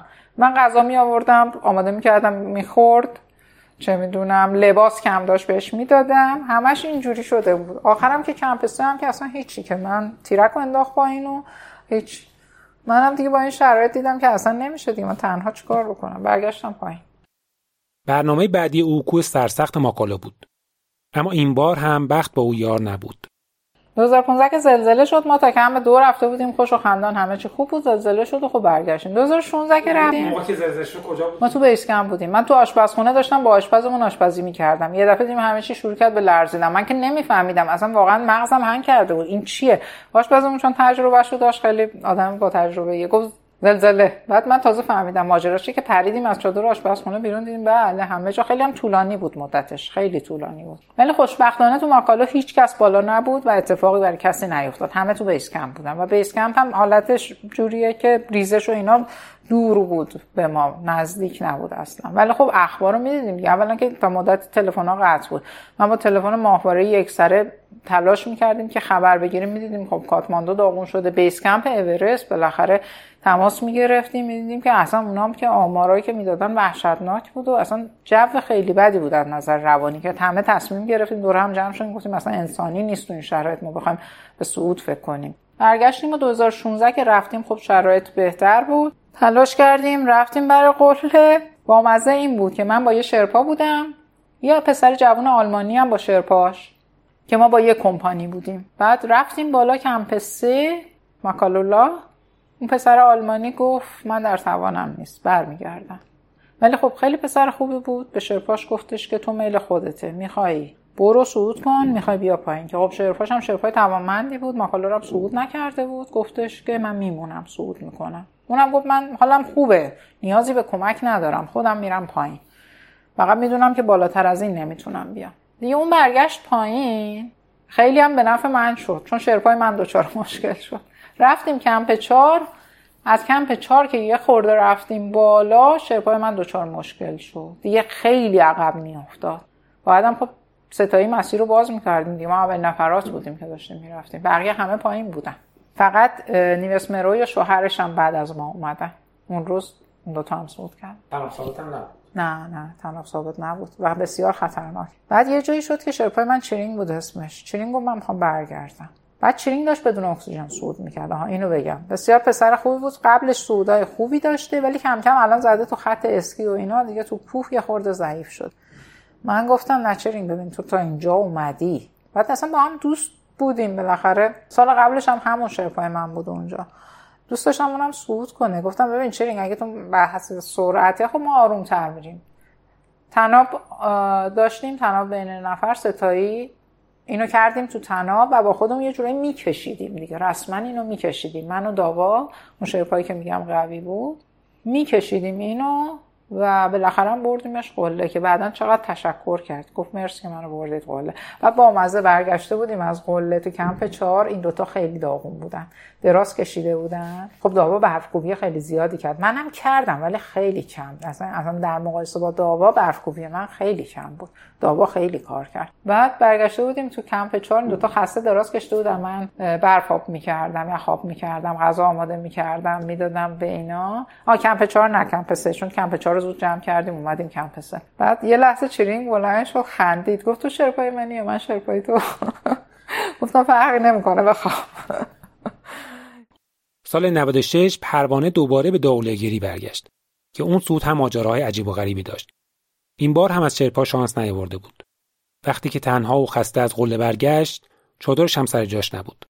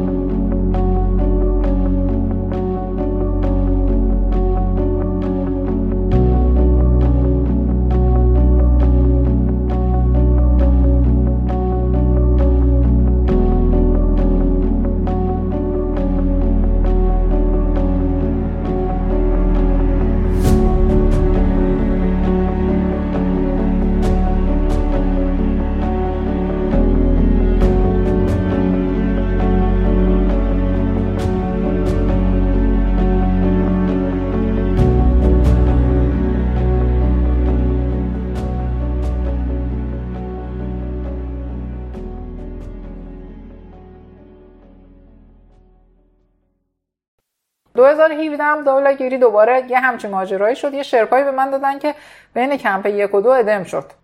آقای هادی ستار که تبریزی هستن. ایشون هم اونجا بودن. دیگه صدا زدم. با هم امداد کردیم. این آدم آوردیم پایین. بعد که آوردیم پایین گفت من ادم نشده بودم. به شرکت من ادم نشده بودم. اینا با من بد رفتاری کردن. که در واقع روزایی بودم بدون شرپا بودم. اسمش این بود که شرپا دارم ولی خب بدون شرپا صعود کردم. خیلی آقای ستار هم کمک کرد با هم در واقع به جورایی رفتیم بالا. روز قله هم هم توی ماکالو هم توی داولاگیری من تصمیم داشتم مثلا بدون اکسیژن صعود کنم چون دیگه بعد یه مقدار تجربه داشتم فکر می‌کردم که می‌تونم تمرینم براش زیاد کرده بودم. خصوصا توی ماکالو با گرلینده خیلی صحبت کرده بودم. گرلینده شما از دوستای خوب منه. خیلی به من راهکارهایی داده بود گفته مثلا اینجوری کن اینجوری کن انقدر آب بخور مثلا فلان کارو بکن تو تمرینام اینا. گرلینده کالتنبرونر کوهنورد اتریشی اولین زنیه که همه 8000 متری ها رو بدون استفاده از اکسیژن کمکی صعود کرده. خیلی آمادگیم خوب بود برای اینکه بدون اکسیژن صعود کنم. ولی تو هفت و هفت ساعت توی ماکالو احساس کردم که انگشتای پام داره یخ میشه. بعد یه لحظه به خودم گفتم که او این چیزها کم بود اکسیژنه. و از اونجایی که خیلی جون ترسم اصلا حاضر نبودم یه دونه انگشتم از دست بدم. یه خود به خودم سبک سنگین کردم. بعد گفتم نه دیگه اکسیژن استفاده کنم یه دونه کپسول برده بودم یه دونه کپسول استفاده کردمش توی نولاگیری هم همینجور شد. من اصلا برنامه بود که بدون اکسیژن صعود کنم. اتفاقی که افتاد من رسیدم کمپ سه. و خب شرپا نداشتم دیگه. بعد دیدم که نمی‌تونم الان تلاش کنم برای آماده کردن جای چادر. یه خانومی بود که حالا از دوستانمون بود این اسکاتلندی بود. با دو تا شرپا اومده بود. بالا بعد کمپ دو هم اکسیژن زده بود. حالا بماند دوست من بود ولی خب حالا خیلی اذیت کرد. اینا رفتن شروع کردن آماده کردن جای چادر من یه تیکه مسیر رو جلو رفته بودم. واقعا مسیر باز کرده بودم برای اینها. درسته که قبل از ما کسایی رفته بودم ولی کولاک بود همش میپوشون جاپاها رو. من خیلی تلاش کرده بودم. جوری که وقتی رسیدم کمپس خیس عرق بودم. از با اینکه هوا سرد بود از شدت فعالیت خیس عرق بودم. دیدم من نمی‌تونم به اینا کمک کنم تو آماده کردن جای چادر. بعد به خودم گفتم این اخلاقی نیست. من نتونستم به اینا کمک بکنم من تو چادر اینا نمیرم. بعد چند تا شرپا اونجا یه چادر زده بودن به من گفتن که بیا ما اینجا جا داریم. بعد منم لرزم گرفته بود چون خیس بودم. واقعا بعد لباسم سریع عوض می‌کردم. دیگه رفتم تو چادر اینا و لباس پرم رو در آوردم و یه ذره خودم خوش کردم. شب و نشسته کنار اینها بودم چون شیش نفر بودن توی چادر. و به من که تعارف زده بودم اصلا فکر نمی‌کردم اینجوری باشه وضعیت چادرشون. رفتم تو دیدم که حالا یه کپه ای از تنا تناب ثابت آورده بودن یه کپه ای از کپسول شیشتام آدم. جوری که دیگه فقط مثلا دست این یکی می‌رفت تو چش اون یکی پای این یکی اصلا یه چیز افتضاحی. من یه گوشه پیدا کردم واسه خودم فقط مچاله مچاله. حتی پامو نمی‌تونستم دراز کنم. آب نمی‌تونستم درست کنم. یه لیوان مثلا یه حالت سوپ مانند به من دادن برای خودشونم آماده کرده بودن همون شد. نمی‌تونستم چیزی از کولم در بیارم. این شد شب اول ما. بعد اینا هم که قرار بود برن اینا تیم ثابت گذار بودن. قرار بود برن ثابت گذاری کنن گفتن هوا خرابه امشب نمی‌تونیم حرکت کنیم. یه روز میندازیم عقب. همه مجبور شدن یه روز اضافه بمونن توی کمپ فرداش آقای ستار اومد بعد اون یه چادر همراش داشت. شروع کردیم دوتایی جای چادر کندیم. خیلی هم سخته تو کمپ سه دولاگیری چون سنگ و یخ شیب داره. با بدبختی یه جای چادر بعد از چندین ساعت درست کردیم. یه جای چادر خوب و خیلی عالی با وسواس ایرانی جای مرتب درست کردیم. چادرمون رو زدیم و دیگه اون شب می‌تونستیم استراحت کنیم. اون شب ساعت نصف شب بود. حالا دقیق یادم نیست چه ساعتی. باید نگاه کنم. نوشتامو راه دادیم برای قله. که رفتیم و حالا صعود کردیم. منم اونجا به خاطر اینکه دو روز واقعا نتونسته بودم استراحت کنم تو ارتفاع. این چادر رو که زدیم دیگه دو سه ساعت بعدش حرکت کردیم. همش مشغول کار بودیم. مثلا نه آب کافی نوشیده بودم. اصلا بدنم کم آبی شدید داشت. اونجا به 7 تا 800 اینا رسیدم. دیدم دارم تموم می‌کنم. گفتم دیگه درکی باید اکسیژن رو استفاده کنم. دیگه اونجا یه کپسول اکسیژن زدم. چون دیدم واقعا بدنم دیگه خالی کرده کامل. شب قبلش هیچی آب نخورده بودم. این شبش هم مثلا دو تا لیوان. رفتم قله و صعود کردم برگشتم. آقای ستار بدون اکسیژن بود من با اکسیژن. من زودتر رسیدم. من ساعت 9 رسیدم اون ساعت 11 برگشت. شب. یعنی یه چیز نزدیک 24 ساعت طول کشیده و صعود و برگشتم. حالا بماند که مثلا ثابت گذاری نشده بود تو قله یه تیکر ما مجبور شدیم خودمون ثابت بکشیم. رفتیم صعود کردیم برگشتیم. نه برگشتیم. تو تاریکی من اومدم بالا سر چادرمون دیدم چادرمون نیست.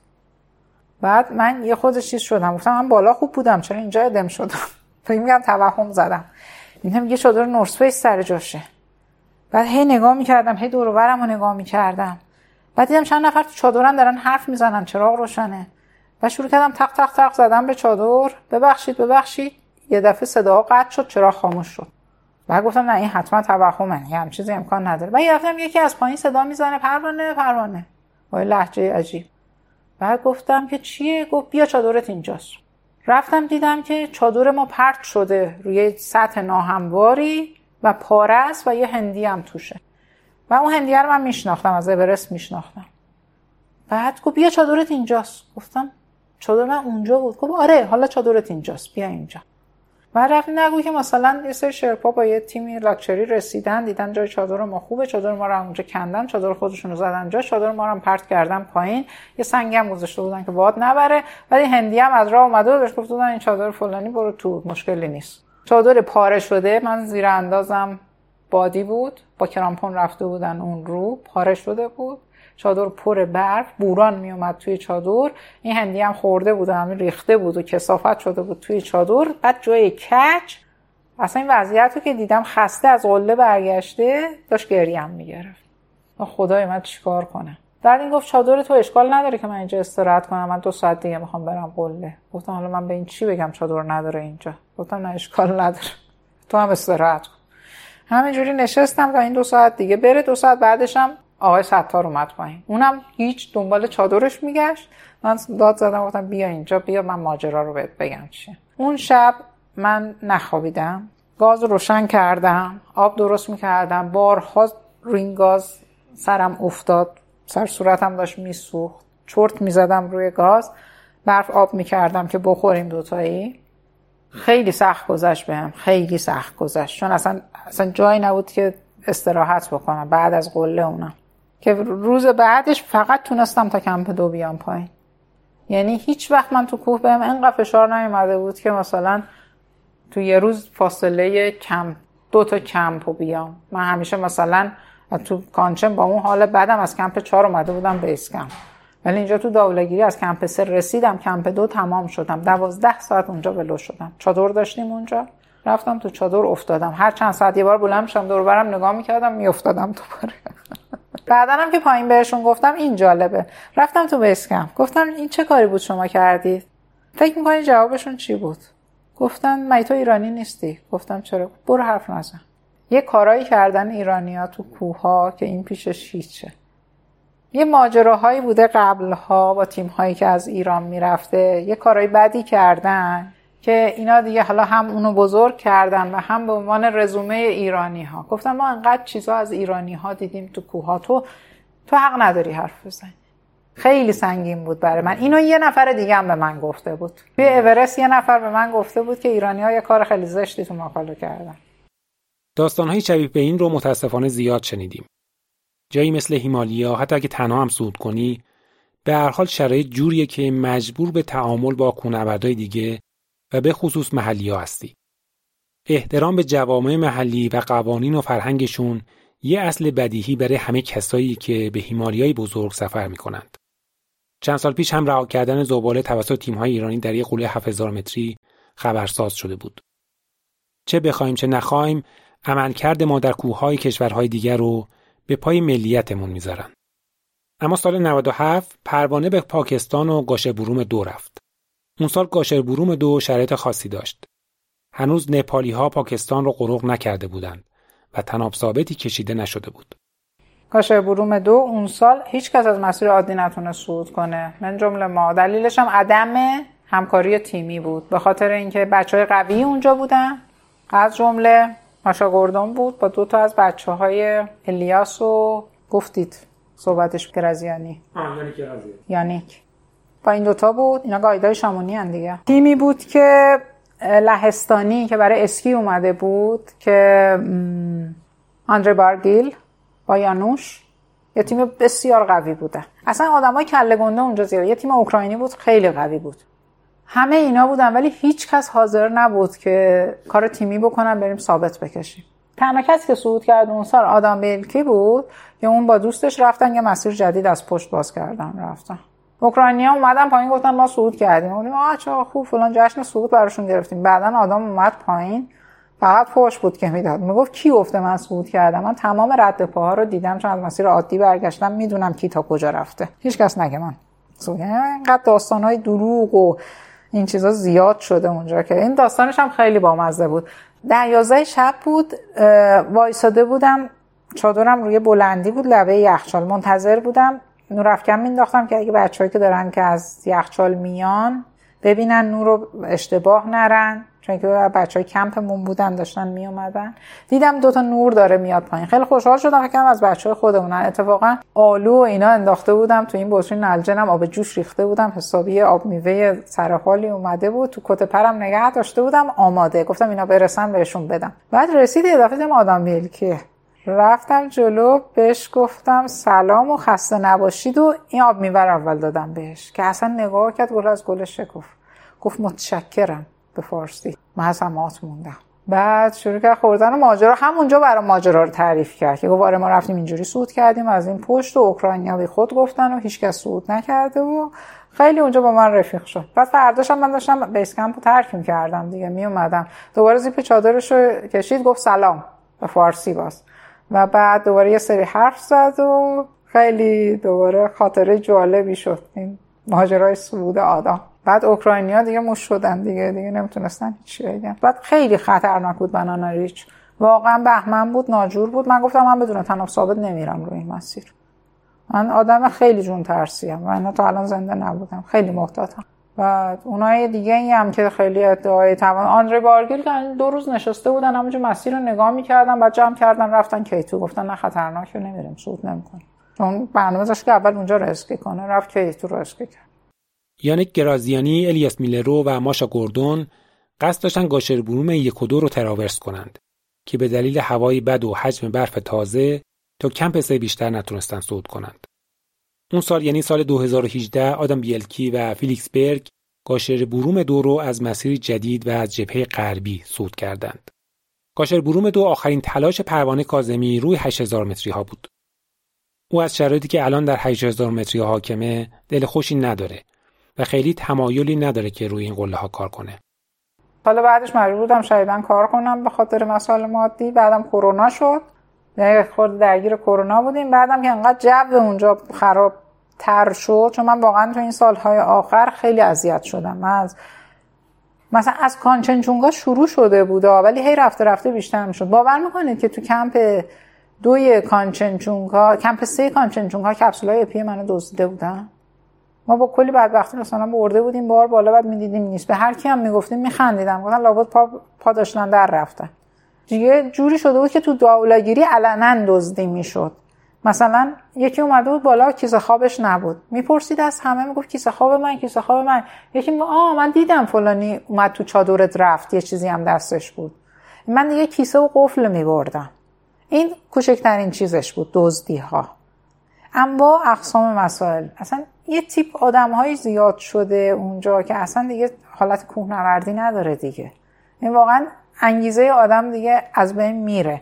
الان دیدید دیگه مثلا همین کیتو چه آدمایی میرن؟ مثال طرف رفته بوده. آقا من وقت ندارم. ظرف هفت روز بعد صعود انجام شده باشه برگردم پایین برم به بیزینسم برسم. اصلا دنیاش عوض شده. هم تجاری دیگه بله بله متاسفانه. و آدمایی که رفتن پولای زیاد دادن الان مثلا کسی بره بخواد یه صعود ترتمیز بکنه یا بدون شرپا بره فلان اصلا نابودش می‌کنن. نمی‌ذارن صعود بکنه. می‌دونید اذیتش می‌کنن. پول زیاد بده نیمز هست اونجا مینگما جی هست چه می‌دونم 7 Summit Service VIP داره فلان آره با اینا برو. پول نمیدی حق نداری بری. حتی پاکستان هم خراب کردن.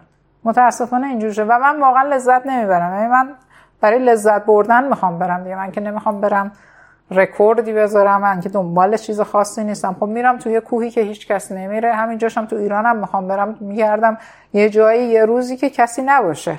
من اون آرامش کوهستان هم من همون چیزی که از اول اومدم دنبالش هنوز دنبالش هستم. از او پرسیدم هیچ وقت تصمیم نداشتید که چهارده قله رو صعود کنید؟ یا مثلا دوست نداشتید عنوان اولین زن ایرانی که همه 8000 متری ها رو صعود کرده به دست بیارید؟ من هیچ وقت به تعدادش اصلا کار مثلا کانچنچونگا کویه که بر من خیلی جالبه. من دوست داشتم که دوباره روش تلاش کنم. ولی با این وضعیت نه دوست ندارم. یعنی دیدن اون آدم ها توی بیس کم منو آزار میده. نه اینجوری دوست ندارم. خب این همه کوه توی دنیا هست جاهایی که کسی نمیره و از این توریسم کوهنوردی دوره. واقعا یه جور توریسم دیگه و آزاردهنده است. اصلا این همه شما همین دماوندم حساب کن. این همه آدم میره خب این صدمه به کوه هم می‌زنه. تمام مسائل زیست محیطیش هم هست دیگه. اینا هم بعد همه ما مسئولیم در مقابل این. منم حالا بگم حالا منم می‌خوام چهار تا بکنم. خب نکنم. چی میشه مگه؟ خب دماوند صعود نکن. اگه کوهنورد درست حسابی هستی دماوند صعود نکن. برو تو زمستون بیا صعود کن. یا چه می‌دونم توی شرایط دیگه از یه مسیر دیگه برو صعود کن. حتما مگه باید بی از این مسیرهای شناخته شده تو تابستون صعود کنی؟ اینکه چرا کوهنوردی ما محدود شده به سودهای تجاری و تلاشی برای کارهای جدید یا سودهای با ارزشتر صورت نمی‌گیره رو هم از او پرسیدم. یه عده که خب میرن می‌خوان مثلا اورست رو صعود کنن مناسبه رو صعود کنن یا هر چیزی نمی‌تونیم بگیم نه. هر کسی یه چیزی دوست داره اون حقشه. حقشه که صعود بکنه. اون چیزی که دوست داره رو می‌خواد انجام بده. نمیشه به اون خورده گرفت به نظر من. اونم یه, یه نوع توریسم دیگه. همونجور که شهرامون همینجوری شلوغ شدن کوهامون هم شلوغ شدن دیگه. همه جا همینه. طبیعتمون هستن کلا اون یه بحث دیگه است. ولی اینکه چرا کار نو نمیشه؟ حالا یکی اینکه بها داده نمیشه بهش توی جامعه. بدون دلیل یه کاری رو بزرگ می‌کنن. مثلا یه هشتزاری سعودش رو فکر می‌کنن دیگه آخر کونوردیه که اصلا اینجوری نیست. اصلا اینجوری نیست. خیلی سودهای من خودم مثلا این سودها رو کردم همیشه هم گفتم گفتم من کوهنورد نیستم من یه کاری رو خواستم بکنم خب براش تلاش کردم برنامه‌ریزی کردم شد میشه. اصلا کار دستن یافتنی نیست کار سختی نیست. ولی یه دم هستن که می‌خوان کار جدید بکنن و اونها اون وقت بالعکس امکاناتش رو ندارن. من می‌شناسم بچه رو که برنامه داشتن. گروه هایی که داشتن برنامه ای که نتونستن به خاطر هزینه ها اجراش بکنن. بچههایی که کننده کار هستن معمولا نمی‌تونن.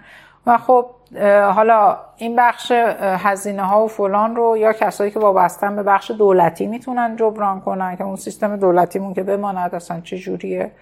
یا آدم هایی هستن که شخصی که خب اونا رویاهای دیگه ای دارن. ولی بچههایی که می‌خوان و می‌تونن کار درست حسابی بکنن معمولا مشکل مالی دارن. نمی‌تونن. من خودم الان چند تا قله تو ذهنم هست. جاهای مختلف دنیا که صعود بکنم. منتظرم پول بیاد هستم ما هم که چهار پنج سال بیکار شدیم که هیچ چیزی. آره اول پول بیاد دستم یک عالم برنامه دارم. نه نه هشتزاری اصلا. مثلا یکی از آرزوهای من الان رفتم به آمریکای جنوبیه. یعنی چند سال از قبل کرونا همش تو ذهنمه. میگم امسال دیگه حتما میشه امسال دیگه حتما میشه و هر سال نمیشه. خیلی دوست دارم که برم تو منطقه پاتاگونیا. خیلی دوست دارم. خب اصلا یه جنس دیگه است. واقعا یه جنس دیگه است. ولی خب حالا ببینیم که قسمت میشه دیگه. ولی اینجورم نیستش که بگم حالا اون نشد دیگه هیچی. نه من سعی می‌کنم از هر جایی که هستم از کوههایی که داره لذت ببرم. حالا توی اروپا کوههایی که بتونم برم توی ایران خودمون کوههایی که بتونم برم. هر جایی. دور نشدین شما. نه به هیچ ولی سعی می‌کنم که از شلوغی کوهنوردی دور باشم که دوست ندارم واقعا. چون به نظر من کوهنوردی باید با آرامش همراه باشه همه جا. چه توی جوش چه توی چه می‌دونم اخبارش همه چی. آرامش بهترین چیز. از خانم کاظمی پرسیدم در طی این سالها آیا به عنوان یک زن موانع و مشکلاتی در فضای کوهنوردی ایران و در فضای بین‌المللی داشته و آیا شاهد تبعیض جنسیتی بوده؟ صد درصد صد درصد. بیشتر از هر چیزی هم تو کشور خودمون البته. اینو بگم. تو کشور خودمون بیشتر مشکلات رو داشتم حالا به دلایل مختلف. ولی شاید خندهدار باشه براتون که مثلا اگر خب من توریست زیاد میبردم دماوند دیگه. یکی از کارام راهنمای کوهستان بوده این سالها. توریستای خارجی هم میبردم. بعد با مزه کسی منو نمیشناخت. حالا که میشناختن که حالا یه جوری قلوف های گاهی اوقات محبت دارن و این چیزا بماند ولی کسایی که نشناسن اون وقت از اون بر میفتن یا مثلا این دختره مثلا اینا رو برده کوه و بعد مواظبش باشین و فلان و حتی به توریستای من سفارش می‌کردن که مواظب من باشن. حالا چون اون مثلا یه آقای قدش از من بلندتره حتما تواناییش از منی که مثلا یه زنم و هیکلم کوچولوه مثلا بیشتره دیگه. یا اون یکی برمیگرده میگه که زن تو همین جامعه همین آدم ها که خیلی هم به نظر می‌رسه که پیشرو و فلان هستیم زن که نباید هشت هزار بیاد. زن بشینه تو هفت هزار. ما ببینم تو کوهمی های آشپزی هم بلد هستی؟ یا نه؟ تو خونتون همشون اون پنیر می‌خوری. یا زن برو بگی بشین گوشه خونه دیگه. چه خبره؟ هی هر سال تو هیمالیا هر سال تو هیمالیا. انقدر من از این چیزا شنیدم انقدر از این چیزا گوشم پره. واقعا بر من مهم نیست ولی این چیزایی که هست دیگه. برخوردهای خیلی جالبی داشتم که بگم کلی میخندید. یعنی اینا بماند. ولی تو خارج از کشور هم چرا؟ یعنی حتی توی هیمالیا هم هنوز فضای عمومی اینجوری نیستش که بگیم برابریه. نه هنوز فضا مرد سالاره. هنوز به آقایون اهمیت بیشتری داده میشه و روشون بیشتر حساب میشه. همه این مسائل وجود داره. ولی خب در فضای بین المللی کمتره از ایران. خیلی بهتره. من خیلی خوشحالم که زمانی که من شروع کردم که می‌گفتن که جای زنا هشتزاری نیست و ارتفاع تعیین می‌کردن برای جای خان... برای جایگاه خانوما خصوصا بعد از حادثه که برای لیلا اتفاق افتاده بود. خیلی خوشحالم که شاید یه تأثیری داشتم که یه کمی این عادی تر شده و الان می‌بینیم که بچه ها چه خانم چه آقا خیلی راحت تر میرن تو مسیر هفزاری یا هشتزاری ها. اگر همین تاثیر کوچولوی مثبت داشته باشن همین برای من یک دنیا ارزش داره. و امیدوارم که روزی برسه که بر اساس جنسیت ها قضاوت نشه توانایی آدم ها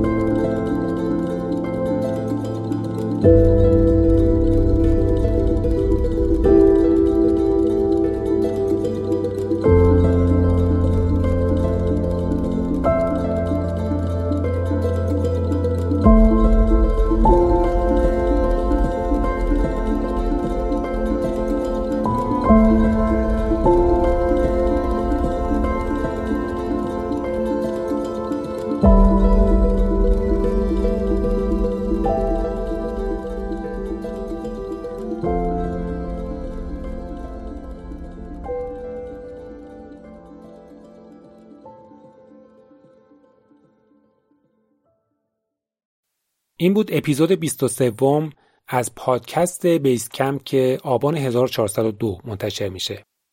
اگه تمایل داشتید با رقم های کوچک از پادکست حمایت و به ساخت و تداومش کمک کنید، لینکش رو می‌تونید در وبسایت پادکست و همینطور در highlight پیج اینستاگرام پیدا کنید. اگر بیس کمپ رو به فارسی در هر پادگیری جستجو کنید می‌تونید ما رو پیدا کنید.